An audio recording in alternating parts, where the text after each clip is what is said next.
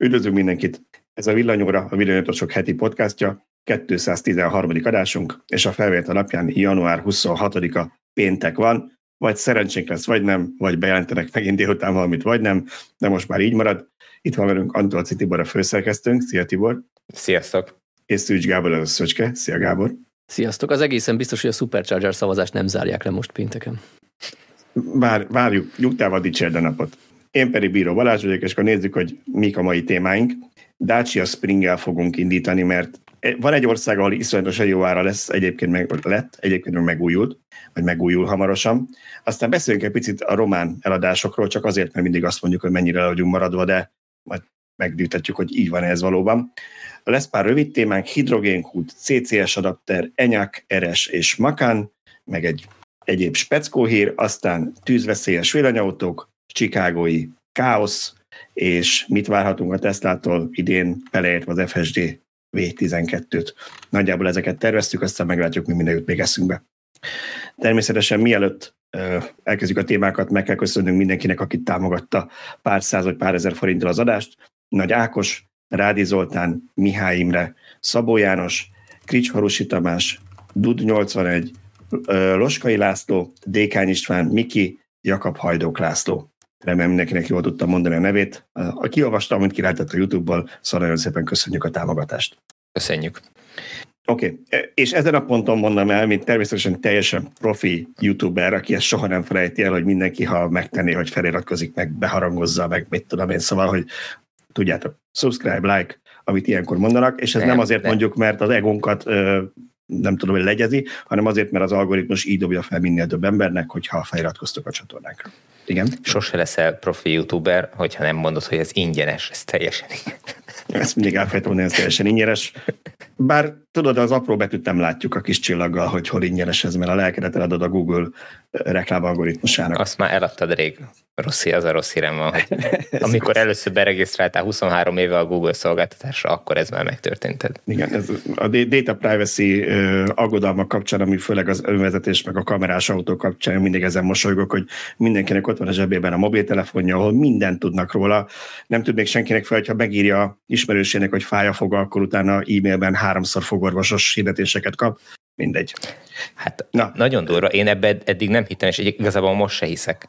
Igen. De a héten fölhívott egy ismerős, villanyora hallgatók, üdvözöllek, aki online PPC reklámokkal foglalkozik. Beszéltünk telefonon, 20 éve nem beszéltünk, vagy 15 éve nem beszéltünk korábban, vagy előtte, és szóba került ez is, hogy mivel foglalkozik, és utána valamelyik költök rám írt, hogy mit tudom én, rossz a nézőkép valamelyik cikknél a Facebookon, és hogy javítsam, vagy nem tudom, valamilyen volt, amiért föl, kell, föl kellett menjek Facebookra, egyébként nem Facebookozok. És megnyitottam a, a, az oldalt, és az első reklám, ami szembe jött velem, az egy PPC reklám volt a, a Facebookon. Tehát, hogy mi van? Mi az a PPC? Tehát most ö, Na? nem tudom, ez a, ez a kattintás alapú. Pay-per-click pay-per-click hirdetések. Na mindegy, de hogy, hogy nem hiszek benne, és nyilván semmi köze a kettőnek egymáshoz, az emberben ilyenkor fölmerül, hogy mennyit hallgattak le abból a beszélgetésből. Igen, ez egy, ez egy népszerű, népszerű ilyen, nem tudom én, tévhite vagy valósan, majd egy, ha Google mérnök hallgat minket, mondja meg névtelenül, Biztos hogy ugye a, a, mikrofonokat is, mikrofonokat is használják a telefonokban erre. Én ezt már akkor hiszem, hogyha egyszer hangbemondással tudok egy családtagot felhívni, és megérti a nevet, akkor el fogom inni, addig nekem ez szifi, hogy a magyar nyelvet igen. így igen, igen. Na jó, elkalandoztunk egy egész hannyányit teljesen másfelé, úgyhogy kezdjük a Dacia spring és akkor beszéljünk az egyik legnépszerűbb, vagy talán legnagyobb érdeklődésre számot tartó villanyautóról. Ugye a Dacia Spring az akkor volt Magyarországon talán igazán népszerű, amikor az első állami, vagy második állami támogatással, már nem tudom hányadik volt, amikor megjelent ez az autó, haza lehetett vinni ilyen 4 millió forint körül. Amiért mindig azt mondtuk, hogy gyakorlatilag azonnal el kell vinni, akinek, akinek megfelel az autó, mert ilyen jó ajánlatot új villanyautóra, még a kis hatótávú is, alacsony töltető, de egy városba bejárni, zseniális. És ö, volt egy cikkünk a héten, hogy megújul a Dacia Spring, és az igazság, hogy ugye nem nem tudjuk pontosan, hogy mi mindenben lesz, hogy mennyiben ezt majd fogják elmondani, de én nagyon kíváncsi vagyok arra, hogy hozzányúlnak-e a hajtáslánchoz, vagy azt mondják, hogy nem. Azon sporolunk, azért tudjuk majd jobb áron adni, bár most már elég drága lett, mert mert marad ekkor az akkumulátor meg a hatótáv, mert ez erre a profilra tökéletes vagy, ebben is változás lesz. Mi a véleményetek? Kell ennek a Dacia Spring nagyobb akku, vagy jó ez így csak mondjuk legyen kicsit csinibb a dizájn valahol? Hát szerintem kell ilyen autó a piacra, mert van igény ilyen autóra, ezt megmutatja azért az is, hogy nem tudom, Romániába igazat olcsón is adják, de a, az autók fele az Dacia Spring gyakorlatilag az elektromos autók fele. Tehát, tehát van igény ilyenre, tehát ha megújul, akkor legyen belőle egy kisakus változat, ami olcsó tud maradni. Igen, egyetértek, hogyha ha tudnak mondjuk tehát két irányba is el lehet menni. Az egyik az, hogy, hogy marad ugyanekkor akkumulátorral, de olcsóban adják, és, és lesz egy igazán olcsó, jó, tehát megfizethető autó, azért, vagy tehát, hogyha jó áron van, akkor jó az, az akkumulátor. Hogyha ha ezzel az ár marad, akkor viszont növelni kéne az akkumulátort. Igen, itt az az érdekes egyébként, hogy műszaki tartalom kapcsán, hogy Zsolt írt erről, és ugye ő is azt írja, hogy a francia cég sajtóanyaga egyelőre csupán vizuális átalakulást említ, de valami miatt van olyan feltételezés, hogy vagy olyan plegyka, hogy új padlólemezre helyezik az autót, mert hogy az EV, bocsánat, a Renault 5 EV társaságában mutatják be, nem tartom valószínűleg, hogy megkapja azt a padlólemez, de ha megkapná, és egyébként maradna a megfizethető árkategóriában, az egy jelentős változás, az gyakorlatilag egy teljesen új modell, nem? Mert ugye ez egy kínai, kínai nem is villanyautónak tervezett autóra épül, ha jól tudom, talán indiai piacon árultak meg Kínában, és még a villanyautó is csak utólag lett belőle, úgyhogy ha megkapná a Renault 5-nek az alapjait, akkor az egy szenzációs dobás lenne. Hát kérdés, hogy miben javul, a, vagy, vagy milyen eredményt hozna a Renault-nak a, a az alváza, vagy hát a platformjához, hogy most olcsóbb lenne gyártani, vagy, vagy hatékonyabb lenne, vagy jobban Szerintem magasabb kategóriába lépne. Én ben vagyok a Dacia, Dacia Facebook csoportban is bent vagyok, mint mindenhol, és alapvetően kedvelik a felhasználók ezt az autót, de azért sokszor jelennek meg olyan fotók, ami, ami egy kicsit azért úgy, úgy megkapargatja az autó minőségét. Mit tudom én, ha alánézel egy autó alá, akkor ott az ilyen mindenféle tartóelemek, vázelemek, azok, azok bizony szoktak rozsdásodni, de ennél az autónál talán nagyobb mértékben. Ilyesmikre hát, gondolok. Erről nem tudok nyilatkozni, ugye mi amikor elvittük, akkor láttuk, hogy Tibor együtt teszteltük, hogy ilyen fajék egyszerűségű, de én ezt imádtam benne, mert amikor azt mondtuk, hogy 4 millió forintért haza lehet vinni, sőt, ugye 4 millió szerintem, mert mennyi volt az általános? 2,5 millió volt, ugye? Uh-huh. És 6,5 ért már a Hat és félről indult, vagy? Ö, öt és félről indult, én úgy emlékszem. Tehát ez volt az egyetlen olyan autó, ahol ha a fapados legolcsóbb változatát vetted, akkor nem tudtad kimaxolni a két és fél milliós állami támogatást talán, mert hogy ott volt egy ilyen 50%-os limit, ami igazából nem jelentett valós limitet, mert minden autó többe került Igen. ennél. E- az volt ott a, a nagyon érdekes, hogy a jobban felszerelt változata is 4 millióért hazavihető volt, és abba azért már pont erre beszélgettünk, ha nem tudom, Tibor, hogy nincs benne normális, nem is tudom, volt benne valami navigáció, lehet, hogy valami azért volt, de hogy ilyen semmi nem volt, de nem is kell, mert úgyis mindenki azt rögtön kikapcsolja, nem használja, sajnos, mert nem elég jók, tehát hogy miért fizetne egy olcsó autón valaki ezért, viszont beleraktak egy ilyen 8 szolos kijelzőt, amire tudtad tükrözni a telefonodat, és már meg volt oldva, úgyhogy nagyon sok ilyen, ilyen egyszerűsítés, meg, meg okos dolog volt benne, vicces volt picit az a kormány, ilyet én még életemben nem láttam, hogy gyakorlatilag több volt a, a vak gomb rajta, mint a valósabb működő, valamelyik másik típusról hozták át, na de ez egy nagyon jobb gond, szóval mindegy. Szerintem annyi pénzt nagyon megérte az autó. Nyilván itt, itt lehet ö, akár még olcsóbbat csinálni ugyanezzel a technikával, vagy pedig, hogyha marad az árszint, akkor viszont egy kicsit szerintem növelni kéne a, az akkumulátort, hogy gyorsabban lehessen tölteni, meg, meg ilyesmi, tehát hogy azért előre egy kicsit a típus. Még egy dolog, egy dolog van, amit csak meg akartam említeni, hogy annyi logika lenne bele, hogy hátraknák a Renault 5 az alapjaira, az, amellett nyilván egy jelentős műszaki megújulás lenne, hogy gyanítom, hogy akkor azt Európában gyártanák, és így nem lebegne ott a esetleges EU-s kínai autóvám szankciók és egyéb történetek, meg, meg szállítási gondok talán annyira nem lebegnének ott a gyártó feje fölött, ha Európában lenne a gyártása az autónak. De hát ez már csak kérdés, egy hogy, kérdés, hogy az ára mennyire bírná el az európai gyártást. Hát figyelj, oké, okay, de nem lenne rá a szállítási költség, meg arra még a 10%-os vám, ugye? Tehát azért az össze tud adódni, szerintem. Nem tudom, mennyivel drágább így gyártani az autót, ezt, ezt a Renault-nál jobban tudják. Hát annyira elszaladtunk, hogy itt gyakorlatilag csak a neve maradna már ennek az autónak, hogyha más padlólemezen és más kontinensen gyártanak. Igen. Igen, na de ha már Dacia Spring és az áráról beszéltünk, ugye nálunk nekem egészen botrányos tűnő 9 millió forintért árulják ezt az autót. Pontosabban, most amikor írtam erről a héten a német cikk kapcsán, amiről mindjárt beszélünk, vagy a német hír kapcsán, akkor megnéztem, és már nem tudtam konfigurálni, úgyhogy ez is már a megújulásra adhat jelet, hogy lehet, hogy már a személyautót nem lehet újat itt rendelni. A teherszállító kis furgon változott, tehát, de hát ez is túlzás, mert annyi van, a hátsó ülések helyett egy ilyen rács van, és akkor ott lehet, tehát ez a pizza futár verzióját, akkor így mondom, ezt lehet még konfigurálni, és 9 millió forintba kerül, ami viszont meg túl sok érte. Tehát, hogy még azt mondanám, hogy ha nincs állami támogatás van ezen a 6-7 millió között, még azt mondanám, hogy lehet, hogy megéri, de a 9 azért az már kicsit túlzás. Ellenben Németországban, és akkor itt kapcsolnám össze, 10 ezer eurót enged a forgalmazó belőle. Ugye ott most kivezették az állami támogatást, de az idénre amúgy is 4500 euró lett volna maximum, úgyhogy több mint kétszer annyit, tízezret, majdnem a felét elengedi az árból a Dacia, és így nagyjából átszámolva 5 millió forintért hazavihető egy Dacia Spring.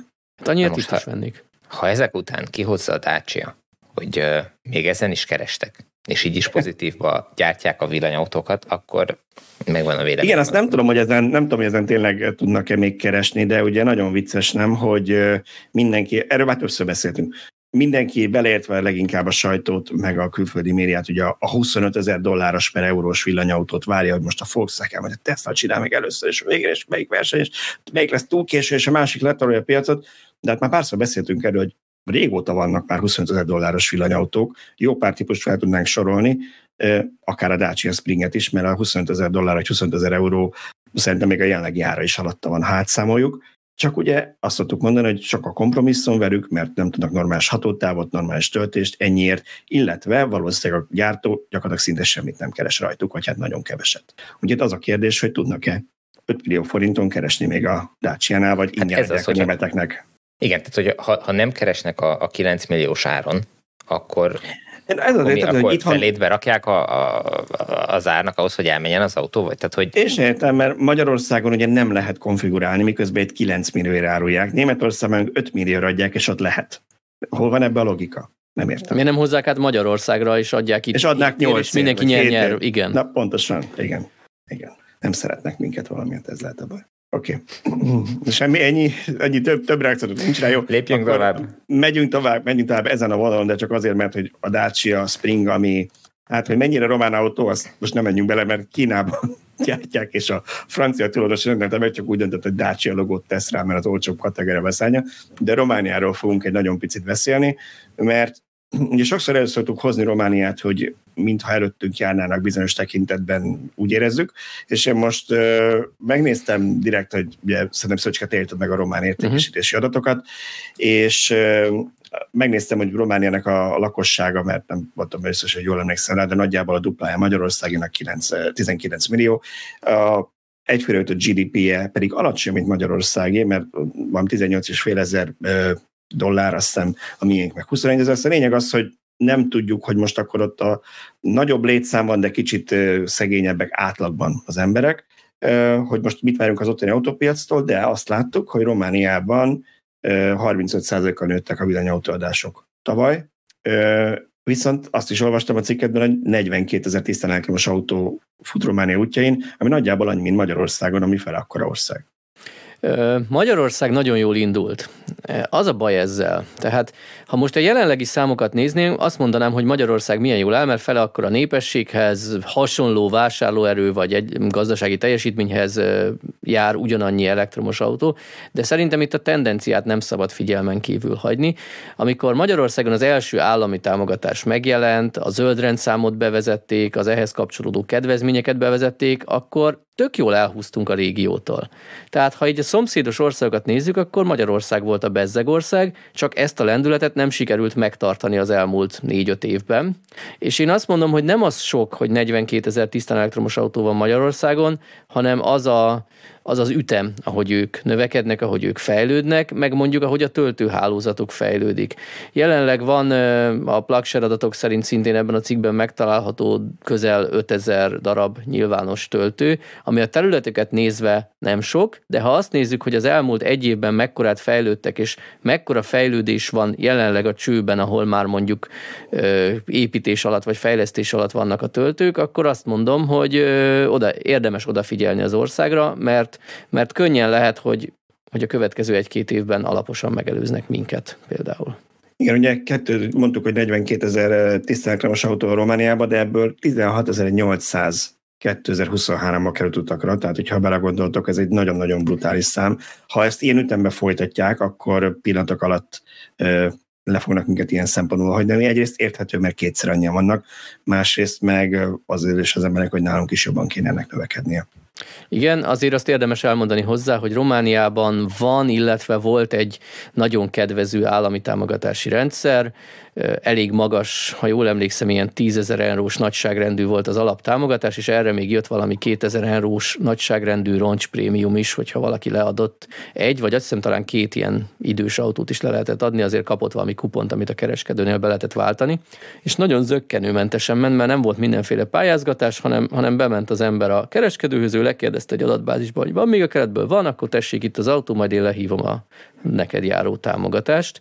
És Science hát fiction. A, az, az, az, és milyen felelőtlenség, gondoltok bele, mennyi visszaélésnek ad helyet. És egyébként, ha megnézzük még a számokat, a 42 ezeres elektromos autóállományból 16 ezer felett van a Dacia Springek száma, tehát csak, csak tavaly 6800 darab Dacia Springet adtak el a 16.800-ból, tehát gyakorlatilag a, az egyharmada, bő egyharmada az, az Dacia eladás volt, ami nyilván azért van, mert náluk valóban emi, e, ilyen, nem tudom, ilyen 3,5-4 millió forintért lehet megvenni, amit én egy kicsit nem tartok jónak az ő támogatási rendszerükben, hogy van egy olyan hatás, mint ami Németországban is volt, hogy náluk gyakorlatilag egy évig kell megtartani az autót, és eladható akár külföldre is, és hát azért Magyarországon is lehet, hogy azért nem nagyon tolják itt az új Dacia Springet, mert, mert ugye történelmi okokból nagyon sok magyarnak van Romániában élő rokona ismerőse barátja, és ezért viszonylag könnyedén megvesszük onnan a, az alig használt elektromos autókat.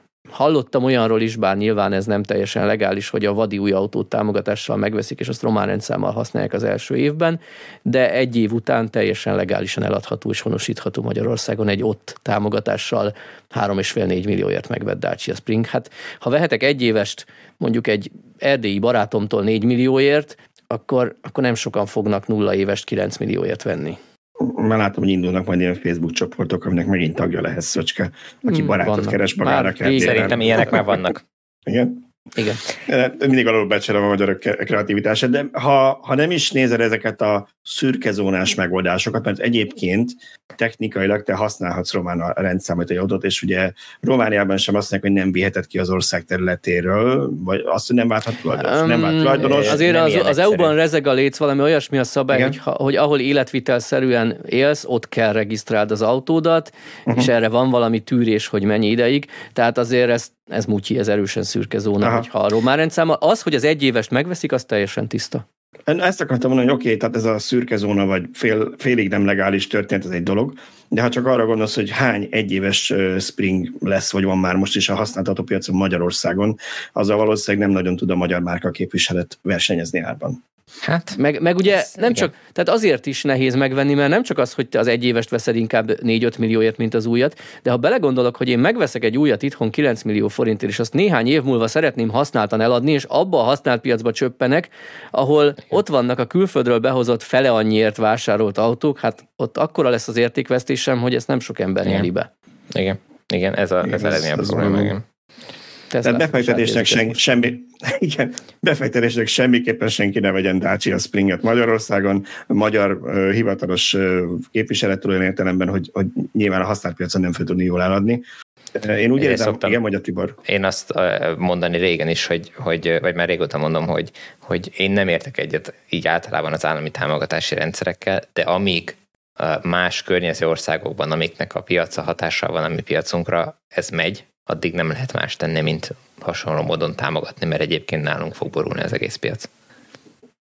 Igen, meg amíg kiszámolja a Nemzetközi Energiaügynökség, ami nem egy ilyen hippi szervezet, meg nem valami fátölelgető zöldek tanácsa, hanem egy, egy elég komoly történet kiszámolja, hogy nem tudom hány trillió dollárral támogatjuk a, a, a évente a világ összes Jó, hát. kormánya a hagyományos üzemanyagokat, addig, igen. igen, addig, addig nem biztos, hogy, hogy ez a pár millió forintos állami támogatás a probléma. Hát meg, meg ugye te is kiszámoltad az állami támogatással kapcsolatban, hogy most már nagyon elmegyünk, de hogy, hogy kiszámoltad, hogy ez áfában, meg egyéb adóbevételekbe simán visszajön, tehát hogy ez igazából csak arról szól, hogy lemond az adó egy részéről az állam. Igen, igazából igen. És rohadt nagy lelkűnek tűnik, ráadásul EU-s pénzből, tehát nem is az ő pénze, neki csak áfa bevétele van belőle, ha van.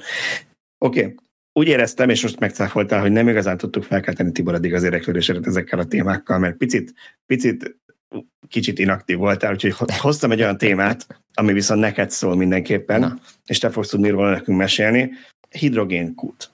Hidrogén történelmással jártál, Szeretném, ha megosztál nekünk az élményeidet, hogy mit kell erről tudni, mi történik, most már nyilvánosan lehet használni mindenkinek, eddig csak ilyen meghívásos alapon vagy könyörögő lehetett beütni. Mi van ezzel a hidrogéntöltelmással, és hogy jutottál be végre? Hát ö, fogtam egy zseveretet kézzel, és besétáltam nagy lendület az illatos útra a Lindének a telephelyére, és senki nem állított meg. Aminek legfőképpen az az oka, hogy egy nyilvános sajtó vagy sajtónyilvános rendezvény volt, és én hogy, hogy nem sikeresen lekéstem az indulást, mert a MOL volt meghirdetve ez a rendezvény, és onnan hidrogénbusszal buszoztatták át az embereket a, a, a telephelyre, Linde telephelyre. Én már egyenesen oda mentem, Na mindegy, de lényeg az, hogy, hogy szemtanúja voltam életemben először egy hidrogén tankolásnak, ami, ami hát igazából nem egy, nem egy nagy ördöngösség, pont ugyanúgy megy, mint, mint egy, egy villanyautó töltés. Ugye annyi a, a különbség. Várj, várj. Hogy... Én még nem láttam villanyautót tölteni embert ilyen szerés, vagy az ember itt be van öltözve. Ezt aki YouTube-on nézi, az látja, hogy a bácsin ilyen védelmi ruha, meg sapka, ment, hogy ilyen kalap, munkavédelmi, meg, meg fényvisszaverő, minden van rajta. Így lehet csak hidrogénautót tölteni? Ezt nem tudom, hogy, hogy, hogy amikor majd a teszt mirájjal oda megyünk, akkor ő kell legyen, és ő, ő kell ott álljon, és, és tankolja, vagy mi levehetjük a kutat, vagy a kútról a, a pisztolyt. Én láttam Olaszországban ilyen nyilvános töltőállomást, ott nem volt ilyen ö, személyzet. Tehát, hogyha én oda mentem volna egy hidrogénes autóval, akkor levettem volna a pisztolyt, és, és csináltam volna, hogy itt a Linde telephelyen mi lesz rendszeresítve, azt nem tudom. Az úriember nyilván azért volt így beöltözve a, a mellett, hogy nyilván ez, a, ez az ott a telephelyen használt védőfelszerelésük, mert szegény ott állt kint órákon keresztül pátyolgatva a, a, az eseményre érkező embereket, meg beszélgetve velük. Abszolút megértem, hogy fölöltözött rendesen, rétegesen. Én így is megfagytam, meg csak nem tudom, negyed órát voltam ott, vagy 20 percet. De, de lényeg az, hogy a, itt a nagy hír az, hogy nyilvános lett ez a töltőállomás, és most már nem csak 350 báros, hanem 700 báros nyomással is lehet uh, tankolni a, a hidrogénes járműveket. Magyarul nem csak a buszokat tudják föltölteni uh, megfelelő nyomással, hanem a személyautókat is. Ugye a buszokban 350 báros tartály van, mert bőven van hely a, a, a tartályoknak a, a buszok tetején. A személyautóból viszont kevés a hely, ezért ott 700 bára kell nyomni, és és, és ezt most már elő tudják, elő tudják állítani ezt a nyomást. Ugye eddig panaszkodtak a, a Mirai használók is, az a, az a néhány, aki, akinek van Mirai. Ezek egyébként nem tudom, a Toyotának van egy, a Hidrogén Szövetségnek van egy, nem tudom, kiknek van, néhány ilyen, ilyen szervezetnek van mirája, és panaszkodtak rá, hogy, hogy csak félig lehet föltölteni a, a tartályt, így még inkább macerás az autónak a használata, tehát hogy még csak egy, ugye a, a Mirai nagyjából ilyen 500 kilométeres autótávot tud, tehát elméletben meg lehet csinálni mondjuk vele egy Budapest-Szeged-Budapest utat, nyilván nem 130-as tempóba, legalábbis úgy feltételezem, de így, hogy nem lehetett eddig föltölteni, eddig ez abszolút esélytelen volt, tehát ilyen Budapest, meg Budapest környéki használatra lehetett uh, igénybe venni ezt az egészet. Na de lényeg az, hogy most már működik. Ami döbbenetes, a cikkbe is írtam, és azért nyilván néhányan fölkapták rá fejüket, hogy, hogy egy ilyen állomásnak a költsége alsó hangon egy milliárd forint.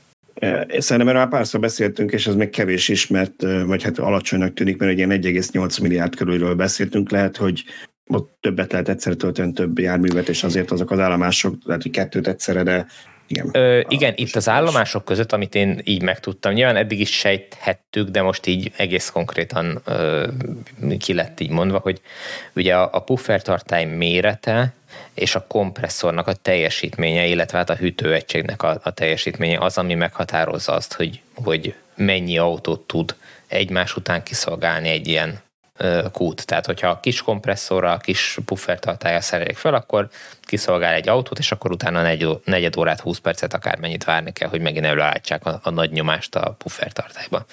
Hogyha van egy nagy puffertartályuk, nagy kompresszorral, akkor akkor nagy teljesítményű kompresszorral, akkor mondjuk mit tudom én, 3-4-5 autót ki tud szolgálni. Ez, ez per pillanat itt ilyen, hogy egymás után két buszt föl tud tölteni 350 báros nyomással vagy pedig 3-4-5 személyautót.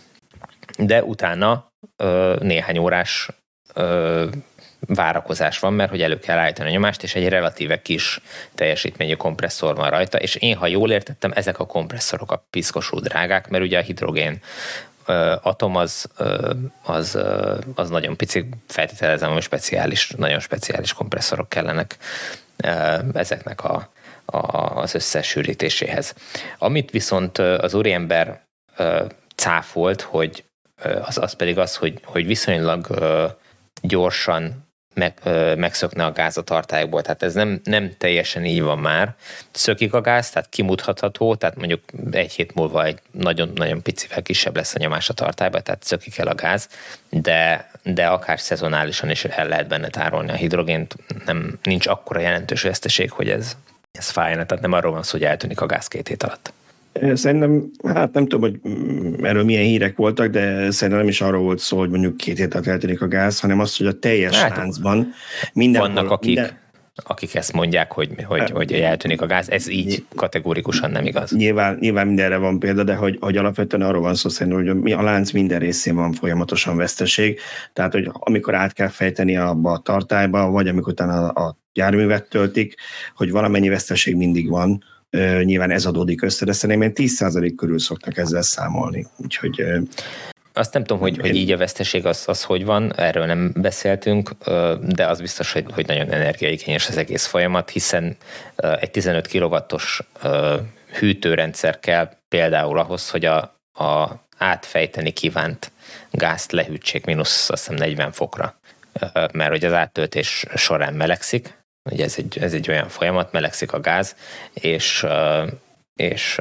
emiatt, hogyha nem lenne lehűtve, akkor nagyon meleg lenne a tartályban lévő gáz, túlságosan meleg, és, és de hogy ez, ez mennyire energiaigényes, ez, ez döbbenetes. Igen, egy hőszivattyús rendszerre hűtik azt szét a cégben, tehát nyilván igen, igen. nem arra kell gondolni, hogy, hogy, hogy annyira zabálja az energiát, de egy 15 kW-os rendszerről beszélünk, tehát azért valamennyi teljesítménye van, úgyhogy biztos, hogy felvesz, felvesz elég Hát ez egy jó kérdés, hogy azt így nem kérdeztem meg, látod, hogy, hogy a 15 kW az a teljesítmény, amit fölvesz, vagy az a teljesítmény, amivel hűt. Ezt nem tudom. Ez jó kérdés, igen. Nekem egy apró technikai kérdésem van, amit kommentelünkben is felmerült, hogy most akkor ez az első vagy a második magyarországi hidrogénkút, ha jól értettem. Ez ugyanaz a kút, ami már néhány éve üzemel, Így van. de eddig zárt körülön volt használható, most pedig Így bárki van. oda mehet és tankolhat az autójában. 4000 kg-ig adják ingyen a hidrogént. Ö, ez egy ja, hogy ingyen is adják? Hoppá. Igen, ingyen adják a hidrogént, és legtöbben ezen akadtak fenn, hogy persze megint beeltetés van, nem lesz itt nagy beeltetés, mert nem láttam az embereket rohanni a, a Toyota szalonok felé, hogy mirájukat rendeljenek, tehát hogy azért, mert most itt van egy kis ingyen hidrogén, nem fog senki hidrogénes autót venni. De most ez egy érdekes, én ott a sajtótájékoztatón, vagy a, az eseményen azt, nem is a sajtótájékoztatón, hanem a sajtó eseményen azt hallottam, hogy 4000 kg adnak ingyen. Tegnap Toyotának volt egy év indító rendezvénye, ott azt mondták, hogy 2023-ban adják ingyen ott nem volt ilyen... 24-ben? 24-ben igen, tehát hogy nem volt ilyen, ilyen korlát tömegbeli korlát. Mintha láttam volna tudom. hivatalos sajtóközleményben valahol ezt a 4000 kg tehát valahol uh-huh. ott lebegez. Egyébként nem biztos, hogy ez el fog fogyni. Ugye jelenleg én nemrég írtam a zöldrendszámos statisztikából cikket, 6 darab járműre adtak ki magyar zöldrendszámot, amit hidrogén hajt, ebből öt személyautó és egy darab busz. Ez azt cáfolja, hogy jelenleg úgy tudom két busz tesztelnek az országban, de az egyiknek nem magyar, talán lengyel rendszáma van. Uh-huh. Arról lehet, Antonin Tibor, arról beszéltek, hogy mi a forrás ennek a hidrogénnek, hogy ezt valahol elektrolízisre állítják elő, vagy pedig szénhidrogénekből, hát, földgázból. Ez egy, ez egy faramúci dolog. A, amit itt átfejtenek, konkrétan azok a gázmolekulák, azok nem zöldek. Azok úgy lesznek zöldek, hogy, hogy a Lindének van Németországban elektrolizáló telepe, ott gyártanak ilyen hidrogént, és az onnan származó szertifikétet használják föl itt hogy ez zöldként eladják ezt a hidrogént. Semmi. Szerencsére nem az történik, mert ennél szerintem egyen rosszabb lenne az, hogyha azt mondanák, hogy azt megutaztatják egy dízelkamionnal azt a hidrogént. Nem tudom hány. Jó, de várjál, most azt a hidrogént, az a zöld hidrogént, amit ott előállítanak, azt gondolom, hogy el is adják, felhasználják, tehát nem, nem csak úgy tárolgatják, nem? Hát elvben nem ennyivel a... kevesebbet adhatnak el ott jogilag Na de oké, okay, de ha azt nem adják ide... el, akkor mit csinálnak vele? Nem, eladják, eladják csak nem csak zöldként. Az, csak, nem, zöldként. nem zöldként adják Értem. el. Vagyis ennyivel, tehát a, a Magyarországra szán 4000 kilogrammal kevesebbet fognak zöldként kiosztani most Németországban, ha elhisszük, hogy ezt a certifikétet ezt tényleg egy az egyben jegyzik és betartják. A technológiai folyamatról én még annyit említenék meg, amit a te cikkedből tudtam meg, és nekem újdonság volt, biztos, aki hidrogénautózik, annak nem, hogy közvetlenül a kompresszor nem töltheti az autó tartáját biztonsági Igen. okokból, ezért ahhoz, hogy 700 báros autótartályt tudjunk tölteni, ahhoz 1000 báros tartályt kell tartani a telephelyen, és amikor épp nincs tankolás, akkor feltolják akár 1000 bárig ezt a hidrogént, és onnantól, amíg 700 fölött van ennek a puffer tartálynak a nyomása, addig tudnak autót kiszolgálni. Vélhetően ott egyre lassul, tehát 701 valószínűleg már kevés lenne a különbségnek ahhoz, hogy még átáramoljon a gáz. Igen, valószínűleg igen. Igen, Számomra is egy, egy újdonság volt ez, hogy, hogy nem lehet csak úgy a kompresszort rányomni, és azt mondani, hogy na, akkor pumpálom át az autóba. Állítólag az autóknak a rendszere ezeket a hirtelen nagy nyomásokat nem bírná ki, vagy a buszoknak a rendszere, miközben a, a puffertartálynak a szelepei meg minden úgy vannak kialakítva, hogy, hogy ezt elviseljék ezt, a, ezt az igénybevételt.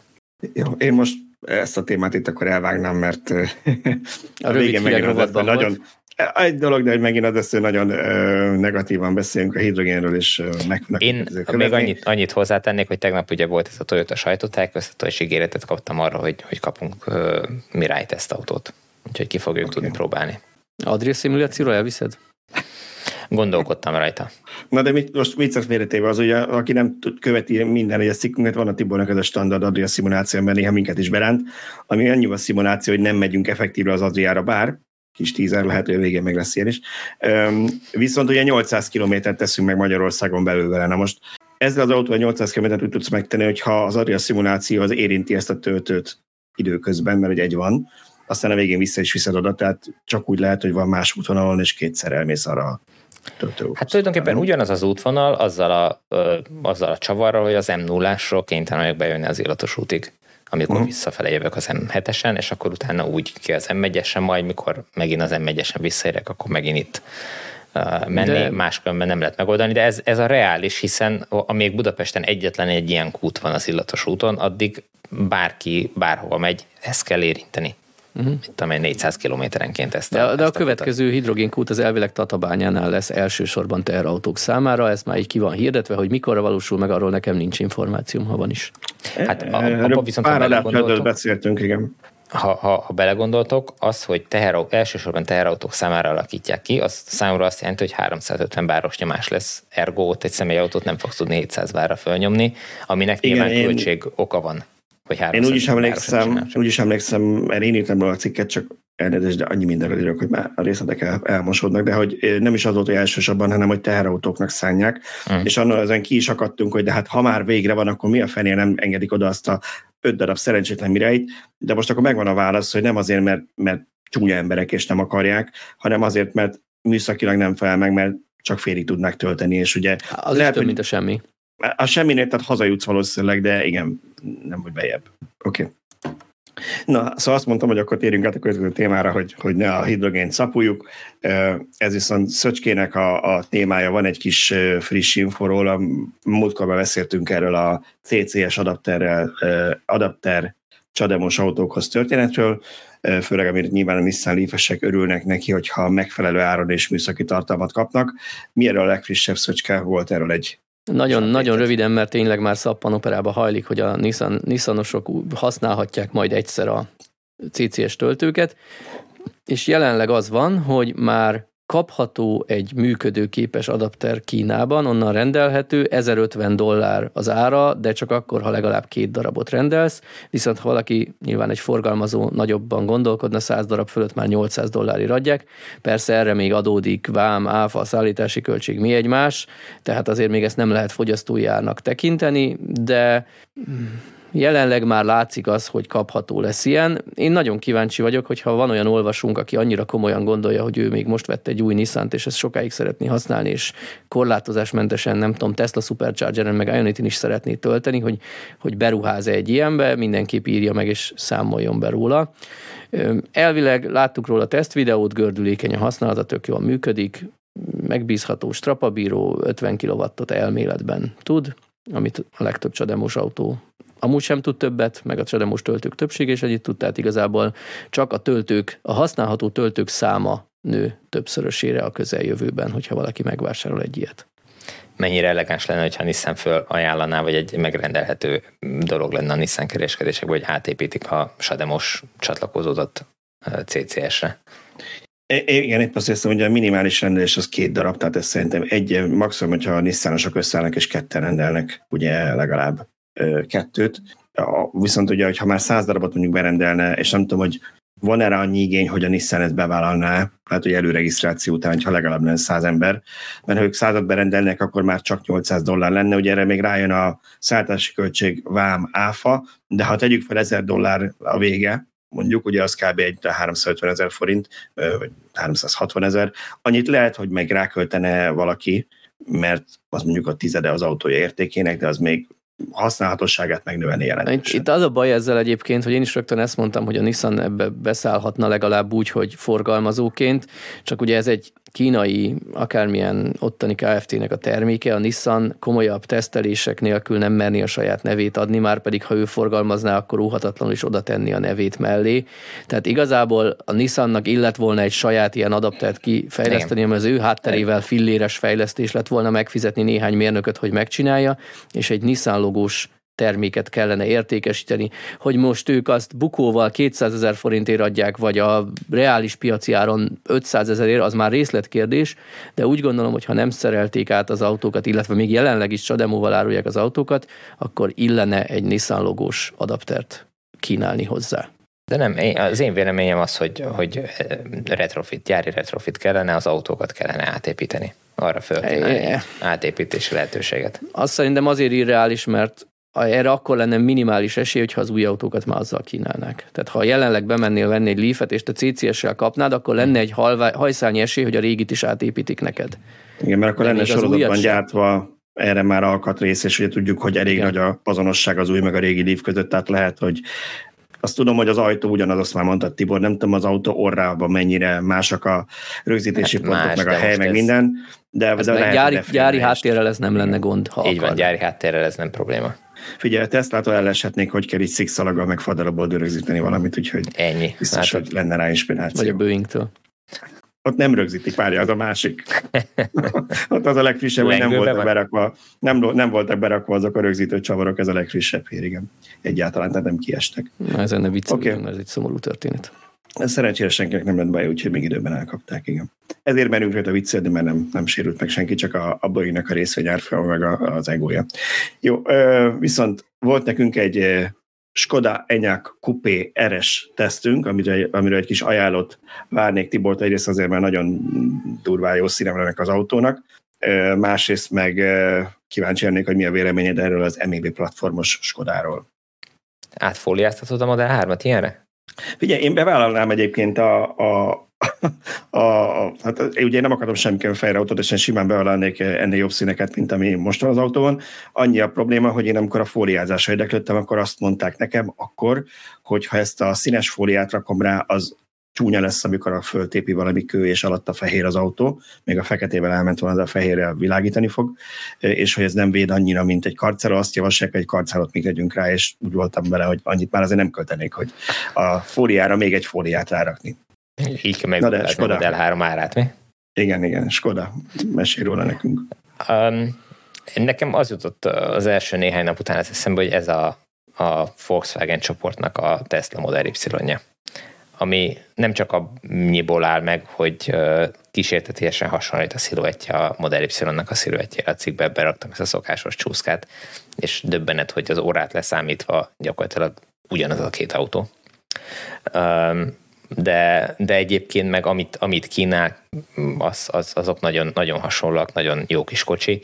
Én egy helyen uh, húztam föl nagyon magam a teszt során, az pedig a töltés volt, hogy oda mentem a töltőhöz, bő fél óra volt, mire odaértem a 13. kerületben a sziget Miklósi töltőhöz, M5-ös autópályaszakaszt használva, tehát hogy az M5 kivezető szakaszon, meg utána az M5, M5-től az M0-áson sziget Miklósig, és ennek ellenére hiába állítottam be a töltőt célállomásnak, nem fűtötte fel az akkumulátort, és én 80 kW-tal indult a töltés 7 vagy 8 százaléknál és basszus, itt vagyunk 2024-ben. Ez egy évek óta kapható modell, már vagy két főverzió érkezett a szoftverébe.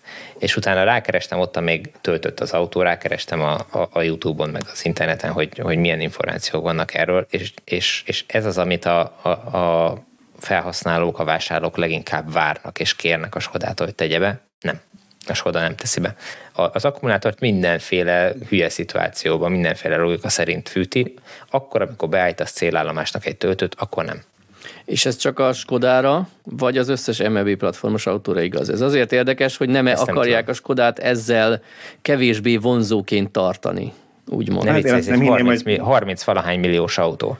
Hát na jó, de hát, mégse, hogy... mégse Audi logó van rajta, tehát ha túl jó lenne kivenni az Audit, lehet egy ilyen belső a, harc. A, a, sok, sok minden csúnyát tudok feltételezni különböző autógyártókról, és lehet, hogy a Volkswagen se kell szomszédba menni, de azért azt nem gondolnám, hogy szándékosan egy aut, saját, már, saját gyártmányoknak így keresztbe tesznek, és lekorlátoznák ezt, hogy, hogy mondjuk azt még, azt még el tudnám gondolni, hogy mondjuk nem raknak bele, mit tudom én, akkufűtést, nyilván nem, ez csak, hogy mondom, hogy elméleti szinten, hogy ezzel spórolnak, és akkor nem is annyira lép rá az Audi sarkára, de hogy ha már benne vannak ezek a cuccok, hogy a szoftvert úgy írnak meg, hogy egy ilyen véletlen szemgenerátorral néha bekapcsolni, hanem, és ezért ne legyen versenyképes. Szerintem itt valószínűleg csak az MEB platformnak az általános szoftver megbízhatósági problémájáról van szó. Nem tudom, hogy, nem tudom, hogy mi, a, mi, a, mi a problémája, vagy mi a gondja ennek, de hogyha hideg akkumulátorral fölteszem a, a töltőre az autót, akkor az a töltőből kapott teljesítményből 5 kW-ot elvisz az akufűtés, mert ott mutatja a kijelzőn, hogy mennyi megy az akkumulátorba, és 5 kW-tal kevesebb. Tehát 5 kW-tal fűti az elején, a, tehát a folyamat elején az akkumulátort.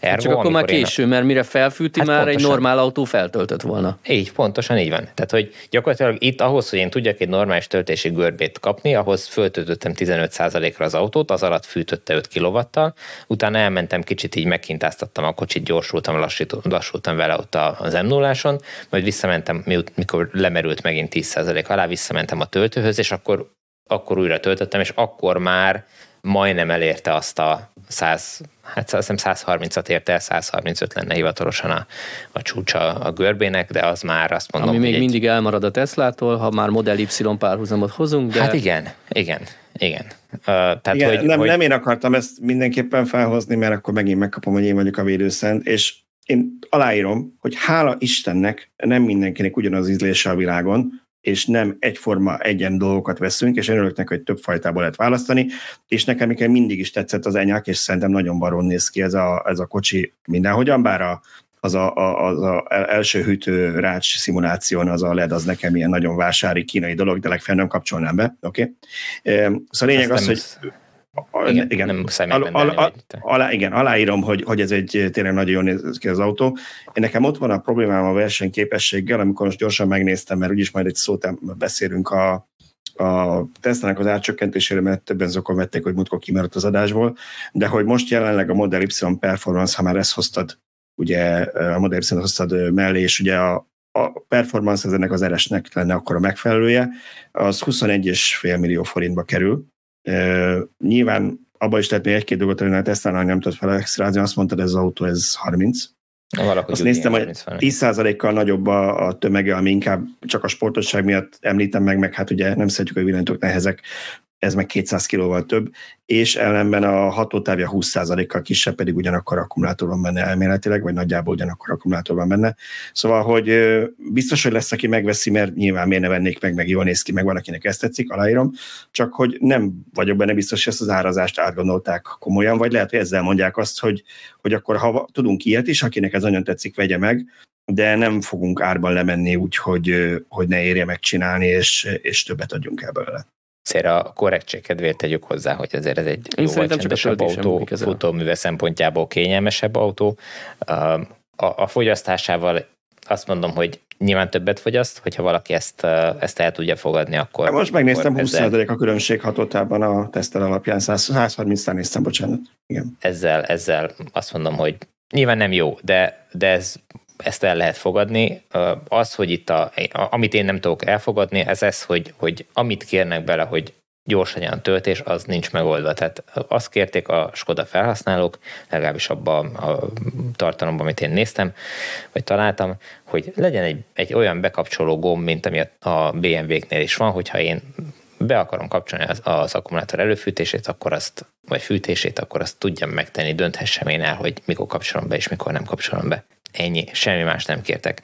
Ez egy, ez egy tök egyszerű feladatnak tűnik, nem hinném, hogy ez programozásilag egy, egy komolyabb kihívást kéne jelentsen, és ezt nem teszi meg a Skoda. Így meg gyakorlatilag szenvedés használni, mert azt, azt mondják, jobb, hát persze az, az alatt a nem tudom, néhány töltésnél, amikor te hosszabb útra megy, akkor az első alkalommal lesz ez probléma, nyilván a másodiknál már meg lesz az akkumulátor, tehát nem, nem lesz igazán problémát vele. Azt ki lehet bírni azt az extra 10 percet. Na de mi van azokkal, akiknek nincs otthon töltésük, és nyilvános töltőkön töltenek egész télen? Igen, Meg amúgy az se a... igaz, hogy hosszú utakon ki lehet ezt bírni. Nekem most van egy személyes példám, nem valós teszt, csak elméleti. Ugye voltunk siálni a múlt héten, azért nem boldogítottam itt a hallgatókat, sem titeket, és felmerült, hogy az én saját Teslámmal menjünk, és az a Tesla applikáció, ugyanez a Tesla applikáció az én idős 7 éves Model X-emre 14 óra 40 perces 1000 kilométert számolt töltésekkel, és megkérdezte, vagy beszélgettem Bérci Balázsral, Tesla Masterrel, ő a 2023-as Long Range Model X-jével 11 óra 40 percet 40 perces tippet kapott ugyanarra. És ugye a Tesláról tudjuk, hogy nagyjából ugyanúgy Miskolcra indulva. Ugyanúgy Miskolcra indulva, persze, direkt ugyanazt az utat állította be, és konkrétan, hát Tudjuk, hogy nem ugyanaz az autó, mert 7 év rengeteg módosítást hozott, de alapvetően mégis egy ugyanúgy kinéző, ugyanazzal a külalakkal rendelkező autó, ugyanannak az autónak a egyik első, meg az egyik legutolsó verziója között ennyit gyorsult, hogy 1000 kilométert 14 óra 40 vagy 11 óra 40 alatt lehet megtenni. Ehhez hozzáteszem, hogy a sörös üvegbe pisilős vízadat az 9 óra 45 perc volt, ugyanabban a percben kalkuláltam direkt azzal is egyet. Nyilván az a való életben nem hozható, erről majd lesz egy cikkünk, úgyhogy ebben most nem mennék bele részletesen, de az elméleti maximum az mondjuk akkor kerekítsünk órákra 10 óra, az új Model X tudja 12 óra alatt, az én régi Model x meg 15 óra alatt. Itt mindegyiket felfelé kerekítettem, hogy egyszerűbb legyen így audióban hmm. összehasonlítani a számokat. Brutális fejlődés. És azt mondom, hogy ezért baj az, hogyha egy mai autó kicsit többet fogyaszt, jóval lassabban tölt, mert oké, okay, hogy, nem, hogy az emberek többsége ritkán megy egy ilyen útra. Csak amikor a benzineshez képest van egy másfél-két óra hátrányod, azt úgy is összeszeded a benzinesnél is, mert megállsz. Ezért azért ezer kilométeren az ember megáll, a többség. Van egy-két őrült, aki nem tudom, be van katéterezve, de a nagy többség az megáll. Tehát egy új, modern elektromos már hozza a benzines valós utazás idejét, viszont ha nem tud gyorsan tölteni, vagy nagyon sokat fogyaszt, akkor fájdalmas lesz, hogy rátesz még két-három órát a 10 órás útra. Én annyit akartam csak megjegyezni Tibor előbbi gondolattal kiegészítve ez az akkumulátorfűtésre, hogy akkor legyünk korrektek, mert ugye a tesztánál sincsen ilyen gomb.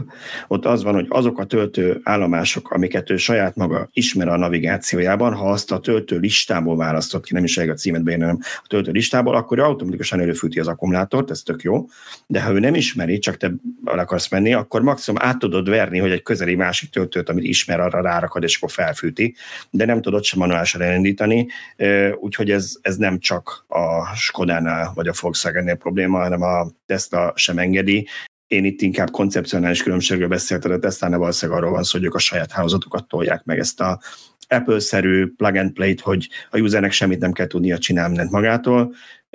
A Volkswagen nem tudom, hogy ez van-e mögötte, vagy egyszerűen csak nem implementálták jól ezt az akkufűtést.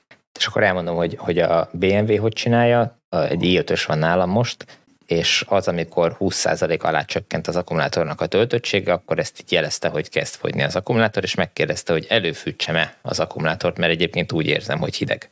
Tehát, hogy ezt lehet így is csinálni. Oké, okay, a következő témánk Volkswagen csoporton belül maradunk, Porsche Macan.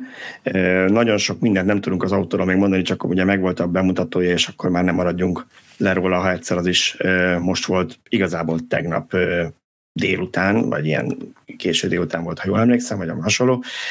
Nálunk is arról a cikk megtaláltak a linkben, tehát Zsolt megírt mindent, amit, amit tudni lehet az autóról. Ugye a Macan azért, azért egy fontos típus, nyilván nem azért, mert a hallgatóinak a nagy része Porsche-t fog vásárolni, mert nyilván ez egy elég magas kategóriai autó, de a Porsche kínáltan belül a legjobban fogyó típus évek óta, ezzel keresi leginkább a pénzt a Porsche, és és eddig nem volt belőle elektromos verzió, most már van, illetve hát, ha jól tudom, évvégén kezdik majd kiszállítani, ugye ez is elég sokat késett az ismert Volkswagen-es új platform késés miatt, ez a prémium platform elektrik egyébként, tehát nem a, az a SSP, vagy hogy fogják hívni, az, a, az ami, ami, ami nagyon késik.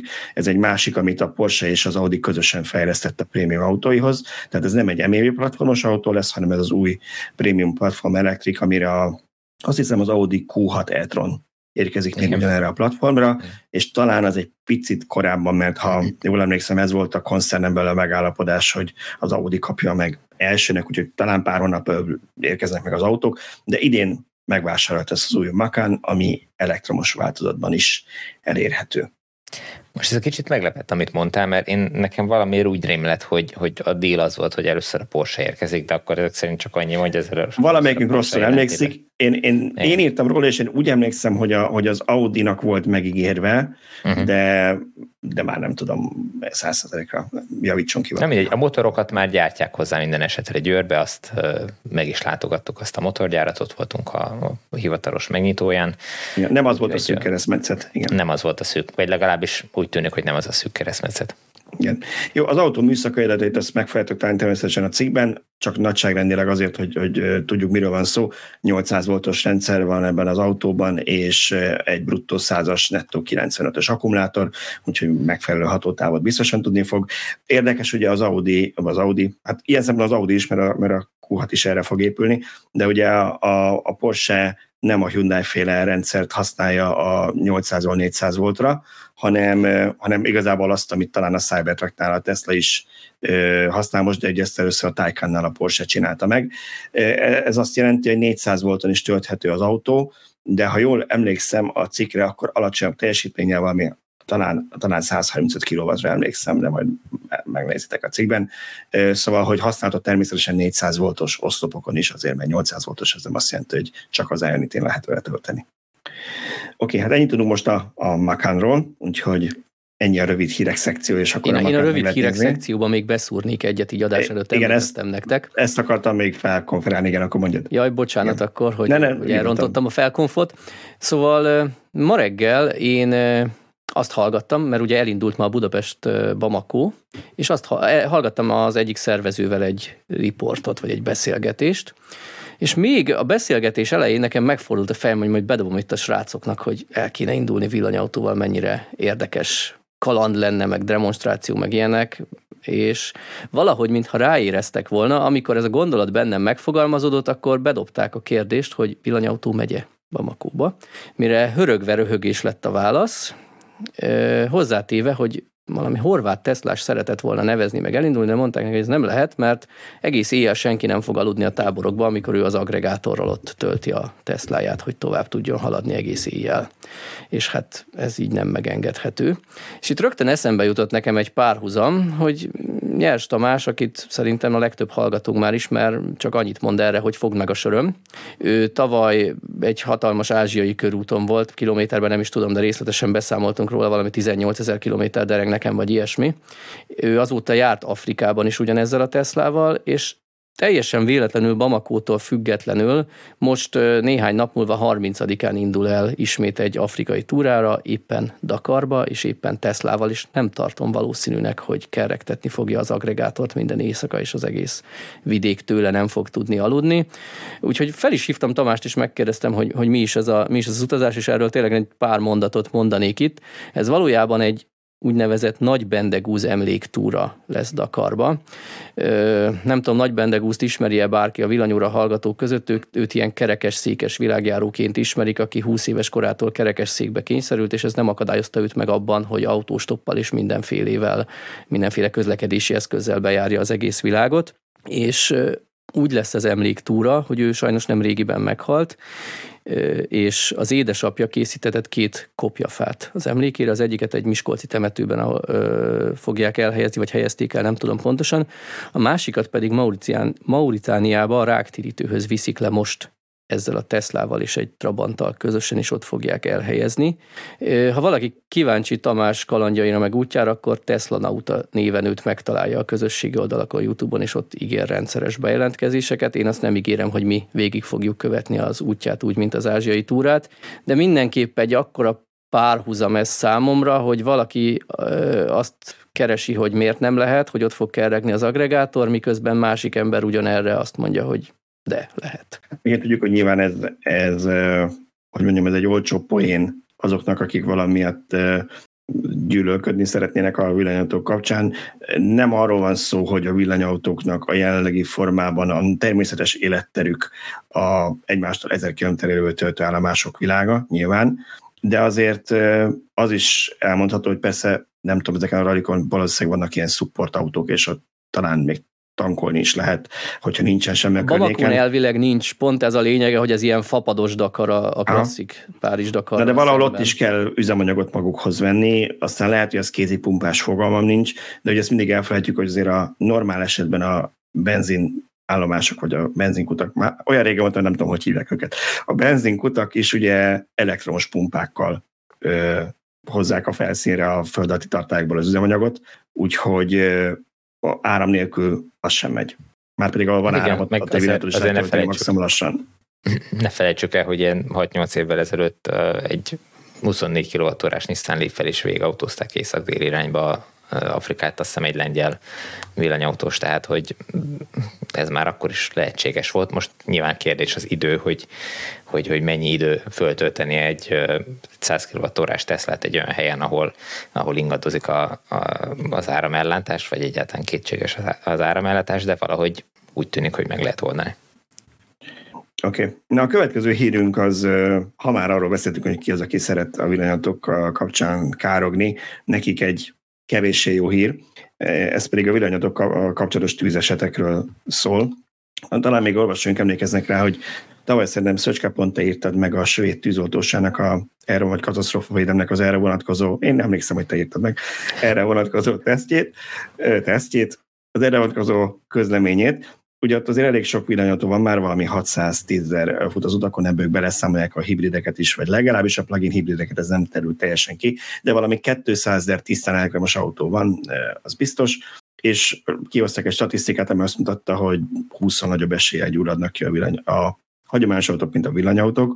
Ugye Magyarországról nem volt eddig hasonló adatunk, de a Total Car megtudta a magyar katasztrófa számokat, úgyhogy mi is megírtuk az ő cikkük alapján, és ebből az látszik, hogy 2023-ban 684 tűzeset volt, autótűzeset Magyarországon, abból kettő, azaz kettő volt elektromos autó, azt hiszem talán három volt hibrid, vagy, vagy bocsánat, mindjárt mondom, nem mondjak hülyeségeket, azt mondja, hogy igen, három darab plug-in hibrid volt, bocsánat, igen, és kettő darab tisztán elektromos a 684 tűzesetből, ami még ha azt is nézzük, hogy én mellé tettem, eh, szerintem az eredeti cikkben ez így nem volt benne, de mellé tettük, hogy eh, mennyi tisztán elektromos autó van Magyarországon, ha csak most erre fókuszálunk, akkor a 48 ezer, tehát mondjuk 50 ezer autóból kettő gyulladt ki, még a 4 millió belső égésűből megkigyulladt 682, eh, vagy 679, mert akkor levonom bele a plugin hibrideket.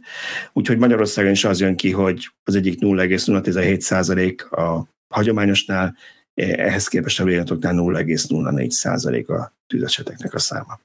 Az a baj, hogy így ezek a számok kicsit olyan semmit mondók nekem, mert hozzá kellene tenni azt, hogy milyen okból gyulladtak ki, mert most érted, hogyha nem tudom, kigyulladt egy garázs, és ott égett benne ki egy autó, akkor teljesen mindegy, hogy milyen annak a hajtása, hogyha mellette heggeztettek, akkor azért gyulladt ki, mert ott nem tudom, rá ment valami, és, és ettől, ettől lett tűz. Illetve a másik oldal, hogy, hogy az elektromos autók azért még fiatalabbak, mint a magyar autópark átlag életkora, tehát nem is korrekt a, nem tudom, ha mondjuk 5-6 évesnek vesszük a villanyautók átlag életkorát, azt összevetni a 15-16 éves teljes autópark átlag életkorával, tehát igen, értem az irányt, hogy jóval kevesebb a villanyautótűz, de úgy, úgy pont nem tudom mit még levonni belőle, én úgy gondolom. Egyszerűen túl picik a számok, és túl kevés az információnk a tüzek okáról.